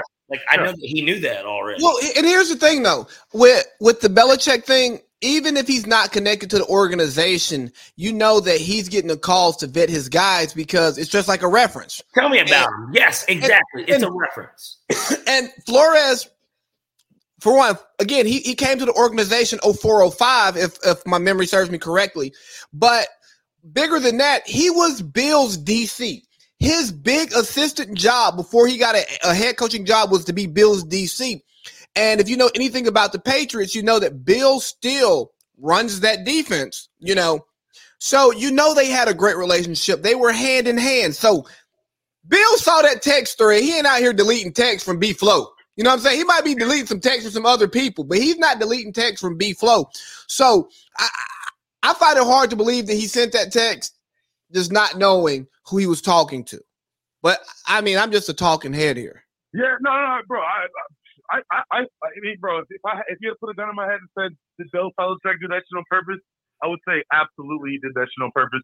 But the thing is, I want I want to give Bill Belichick his plausible deni- deniability because I feel like he deserves not plausible deniability. He really did the right thing. You know what I mean? So Absolutely, J, JP. And and you know what? You can take this back to the locker room as we uh as we end this conversation. Everybody want to have a private opinion, but don't want to come on the podcast. So fuck them. hey man, thanks for uh for calling back, Doc. Uh, we'll be in the yeah, group text a little bit later. Room. All right, Doc. So do you think like the owners call their their their group text like the owner suite or something? I bet they do. I, well, I don't know if they have a name for it, but they actually do probably have a name for it. But it's like a slick, like ours is like listed. They have like code name, like that oh, shit oh, yeah. could be that shit could be pancakes for all I fucking know. like, like well, because they gotta, you know, look, these are billionaires, wives, mistresses. Nobody needs to know these is my billionaire friend group. That's and, a nasty group text. And we talk about things, whether it be like hey man, I didn't like that shit you did. Did you really pay the ref to make that call? Like it could be something as simple as that. You know, maybe Jerry's like to the 49ers owner, he's just like, he's like, you know that that was bullshit, right? Yeah. Right? You know that, you know that that ref, you know that, you know that that was done on purpose, right? It could be some shit like that. And look, they're all so rich to the point at where there is still competitiveness amongst them. Did you see? You did you watch? Uh, what's the fucking Korean thing on Netflix? Uh, Squid Games. Did you watch that? No. Okay, I don't want to give a spoiler, but spoiler alert. I'm not gonna watch it. Okay, but in general, even for someone listening that if maybe they didn't see it, but the point is, even in that game, at the end of the game, they the one of the final two episodes, basically, you had these people that were known to the players as the almost the investors, the people that had the money for the people to win, because they're all in such financial hardship. You had these people come in, majority white men, came mm-hmm. in. They're they're wearing masks themselves, so you don't even know who they are. And basically, these guys are betting on it. They're talking about it together. They're betting on it against each other. Now, this is a game that they all funded. They're betting against each other and they're talking about who they think is going to win. Now that we're down to this part of it, who's going to win it? So NFL is Squid Games, is what you're telling me. There's a there's a little bit of something that you know you could you could deduce that for sure. Maybe like we That's don't know. I don't know. I don't know. We're just talking about group text, and I know that they probably have one, and maybe they talk about this. Like these guys are all going to see each other in LA next week, so and a majority of them they probably love it because they all a lot of them live there. Yeah. Even if their team is in, I mean, come on. Uh, the Paul out the the owner of the Bengals, Paul Brown. Yeah, he owns the Bengals. He got a spot in L.A. Man, come on. He do you think he's in the in, Do you think he's in the in crowd though? Do you think he gets invited to Bob Kraft and Jerry some Jones? Of them, some of them, like think about Shad Khan. Ah, shit! No, he's throwing the party this time. Khan, win the game. Khan or Kroenke? What you saying, Kroenke? Kroenke and Brown are throwing the, are throwing parties all week. I'm going to Kroenke's party though. I'm not going to. Yeah, I'm not going to Kroenke, LA dude. That's why he's like, now nah, we got to get them out of St. Louis. He's like, look, I don't give a fuck about the barbecue out here. All right, this shit ghetto. Let's get to LA. Pretty much. Pretty much. So look, man, we are we're at almost two hours. We are. Yeah, let's just say goodbye, Tom Brady, and we can we'll, we'll, we'll preview the Super Bowl next week. Absolutely. Yeah, yeah, we were gonna wait for that. Anyway. Yeah, I mean Joe Burrow's that guy. Ha ha, Patrick Mahomes. Y'all just wanted to crown him. You can crown him. Denny Green voice. but yeah, man, Tom Brady. Um, I mean, the best. I feel like he's the best athlete, the most accomplished athlete. There we go. That like we, that a lot better than best. Yeah, he's the most accomplished athlete that people of our age really able to resonate with beginning to end. Um, I feel like I watched his entire career, and although I didn't understand it in 01, I, I still remember watching that Super Bowl. You know, um, and we got to see it, you know, ups, downs, great, good. Thought he was cooked. I went on record to say he was cooked, and I was absolutely wrong. And you know, it's all good. I saw what he. Tom Brady was one of my favorite football players. I until twenty eight to three happened. Then I said fuck him, because back to what you talked about earlier, when you like a team, you care about a team you you live and die by by by the team. And once once he did that to us, it's fuck you forever. It's kind of like Gucci yeah. and Jeezy. Like once once you send Pookie to the house, I can dish you and Pookie whenever I want to. That pack, that Pookie pack. Right, like you know what I'm saying. He's still saying he getting his house haunted by the ghost of Pookie. You know what I'm saying, and, and he can still say he, he can say that. Yeah, you know what I'm saying like he it, it don't have to be no Julian Turner. Hot juice calling in. Hey, Jew, what's up, man? What's going on, man? And you're live on the pod. We're getting ready to close out by saying nice things about Tom Brady, but then you know you call, so it's like, oh shit, man, we got to answer. Well, I tell you what, better yet, Judy, you have something great to say about Tom Brady. I know that he denied your team plenty of to entrances to the. Um, well, I, I know the Jaguars did too, but you know, I know that Tom I, did. I want, I, oh, oh, hey, man, if you're gonna have a guest on your show, you should probably let them talk. Um, what, what I will say is that uh he had an excellent football career. Um, he was one of the Steelers' greatest uh, rivals because it's actually a rivalry. You know, we actually competed against each other, and unfortunately, it went more in Tom Brady's favor. But hey, that's football. Um, I do, however, think that he was a cheating son of a bitch. Um, I think New England uh, was a system, and he thrived there um, because they had a lot of cheating going on. He won a um, Super Bowl without them. And, and he did. I, I, didn't say he was out talent. I didn't say he was out talent. Okay. Um, but the history books will go down. He'll be the greatest quarterback of all time. Not the best, but the greatest quarterback of all time. I mean, hell, last time I checked, he, I mean, he's in the Guinness Book World Records for a lot of things. You know, most Super Bowls, leading number one in almost every category. Um, the greatest comeback in the Super Bowl era. I mean, I mean, he's cemented. These are all facts. These are all facts. All facts, non-negotiable, man. Uh, so just just real quick, give us give us your B flow talk, man. Um, Brian Brian Flores, yeah, I, I feel for the guy, um, but I think uh, he's brave that he's highlighting um, the mixed practices of hiring of um, black uh, black coaches um, on all levels. Uh, I'm not about to say uh, minorities. I'm going to say specifically black coaches. Um, I think uh, that people are trying to give uh, Bill Belichick too much credit in this as well too. I think Bill Belichick made a mistake um, and text text a guy his phone named Brian and, and thought he was t- talking to the white guy, but instead having to be the black guy. I think he owned up to the mistake. I mean, and unfortunately, he's caught as collateral damage.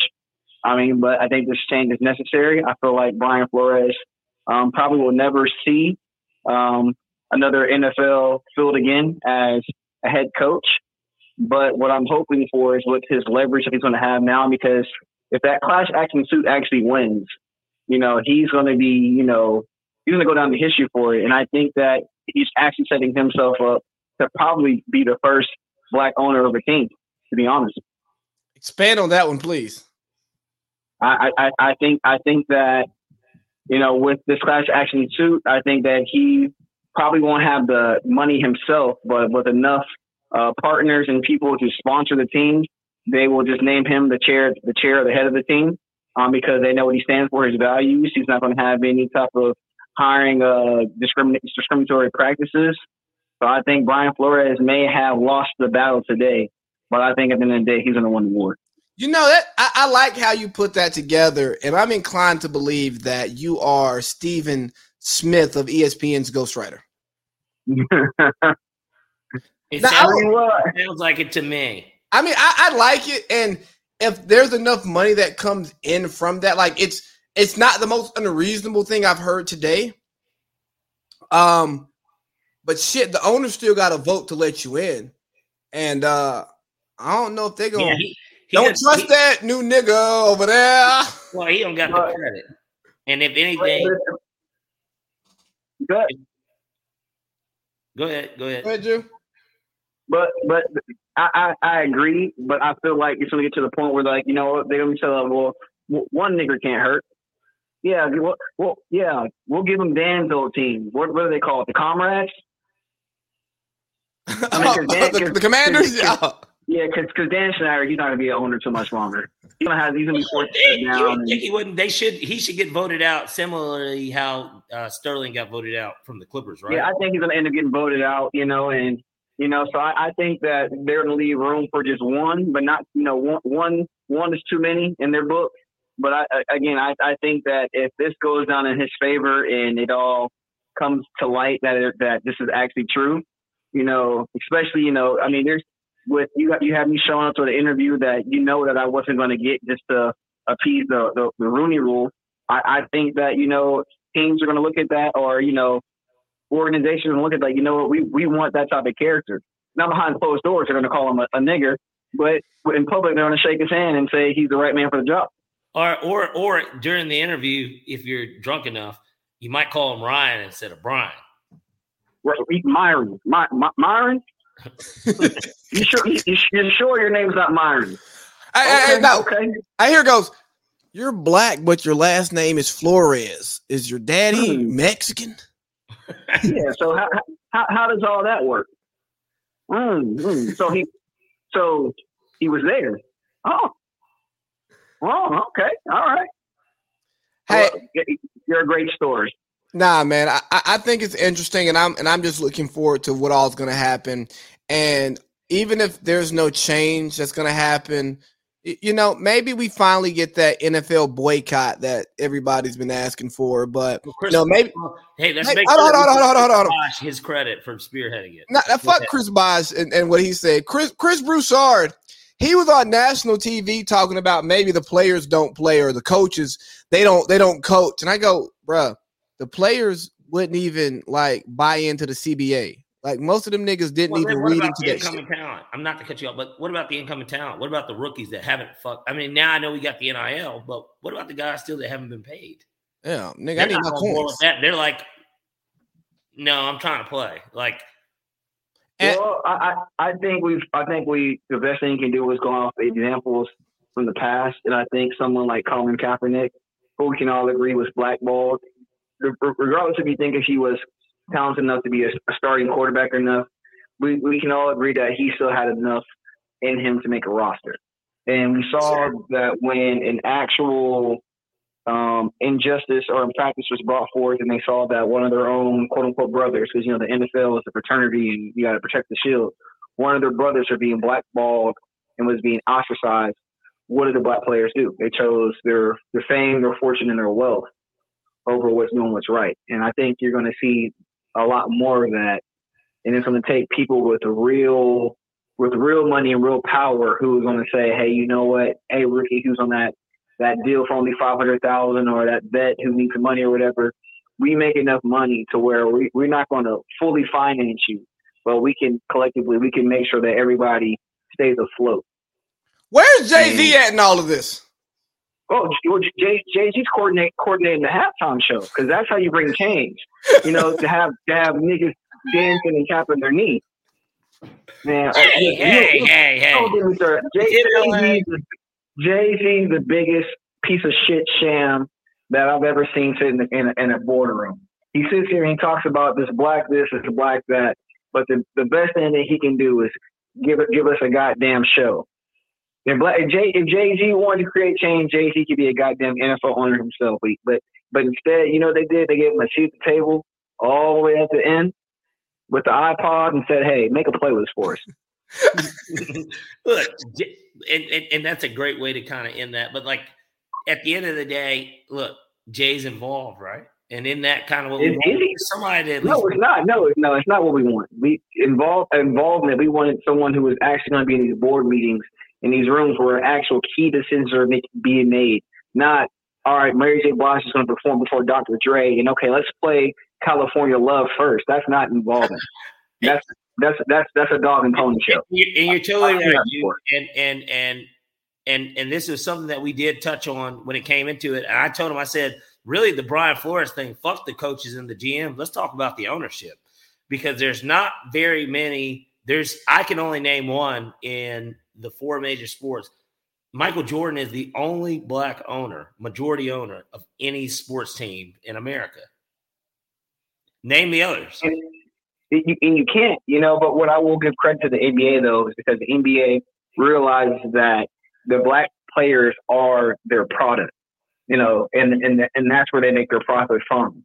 So they re- they realize that hey, listen, we can sacrifice millions to still make billions, and you know, but and and for some odd reason, the NFL has.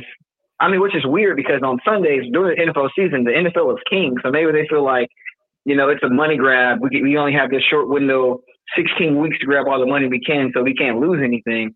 But if the if the owners stop being so damn stingy and stringent and being just old white fucks, you know, who are stingy with their money and just realize, okay, maybe we can give a little to get a lot more.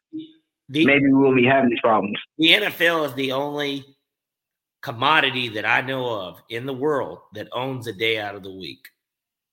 They own Sunday during well, a certain. Yeah, it's the best TV show in history. I, I, I, as a person that has been a season ticket holder and gone to football games my entire life, can tell you, I liked avoiding church to go to football games, and so certainly they know how big this is. This is a big. It's a this is a big fucking deal. I mean, it's the most watched event on TV typically, even during the regular season, those games get more viewers than anything on TV. And obviously, the Super Bowl is the most watched thing every year. And, you know, that's why you I got Fox did almost 50 mil on the uh, NFC championship. Who? Yeah, but Fox but, did like but 50 mil on the, on the NFC championship. But here, but here's what you just said, though. You just said that, you know, basically football in if for some people is holds higher weight than religion. It you does. know, on Sundays. It does. So what that means is how how how are you going to get not only a players, but more importantly the consumer who has made up in their mind or or is accustomed to having something so valuable in their life without it because they want to make a stand. I just don't see that happening. I don't either. I it's don't. It's not gonna happen. Hey, hey, quick stat for y'all: the AFC and NFC championship games average forty nine point six million viewers and nearly hundred million unique viewers tuned in. Come on, man. And and this is us, this is us. Maybe NBC's biggest show probably got four point eight million people to tune in. I mean, so yeah. you know, it just it's it's it's it's it's it's it's always a money call. We know that money. We live in a capitalistic society in America, at least and so it's always going to be that way. And they're going to do what's best for them. They're going to do what's best for uh, the TV companies that pay them. Clorox, Clorox gives them money too. Like they're going to do what's in the best interest of them. Because, like I said, when it came to even the boycotting with Kaepernick, I said, if you're boycotting the NFL and you don't want to watch it, then you don't need to fuck with the products that support it if if Coors is the official beer, then you probably don't fucking need to drink Coors if you're not watching the NFL because guess what? They give them money too. And so it just you it's it's really no way to win in a weird way, in a sense of there is a way of winning, but in terms of right now and the way that it's set up, you really they've set it up to where you can't. You can't win. There is no winning. They have there there are such a power, whether it's out in Vegas with the money and betting on it whether it's fantasy football, it doesn't really matter. These people are in control and they're all billionaires and they all own something as well. And you got to, like, if you boycott the NFL, then you fucking boycott Home Depot because Arthur Blank's name is all over it. Like, you can't go to Home Depot to buy your home. If you're really to boycott them, go to Lowe's. Go to, and who knows? There might be somebody there that has money in that too. Like, we don't even know. So it's just like, it's hard to, to, to do something like that because they've kind of got us by the purse strings. Hey y'all, look, this has been great. We're about to hit the two hour mark though. So hey Jew, thanks for calling in, man. We appreciate it, dog. Gave some great insights, some great clips for the gram that I may cut up at some point this weekend. Hey, appreciate it, man. All right, dog. All right. Yeah, we're gonna close this one out. You know what? Fuck Brady. We can talk about him next week or later in the season. Who cares, man? Yeah, great show though. This is oh yeah, this was, this it really has. Yeah, and fuck Josh. Yeah, for not calling back and still Instagramming. Yeah, fuck Boink too. He he he didn't answer. He didn't he didn't give an explanation. Uh, but yep. it's okay. That's the that, that will always be a good answer because there's nothing we can really say. It's like okay, well, if the, if the wife, you know. Yeah, he can always blame it on Zoe, and we like Zoe, so we can't even like get mad about it. Like, right. Uh, exactly. Exactly. You get it. You get it. Yeah. Oh yeah, I get it. Speaking of me getting it, I need to get off so I can get it before I get in trouble. there we go. There we go. I gotta call my uh, daughter. All right, Doc. Okay. All right, Lee. Yeah, fantastic show. We'll be back next week. All right, man. Okay. All right.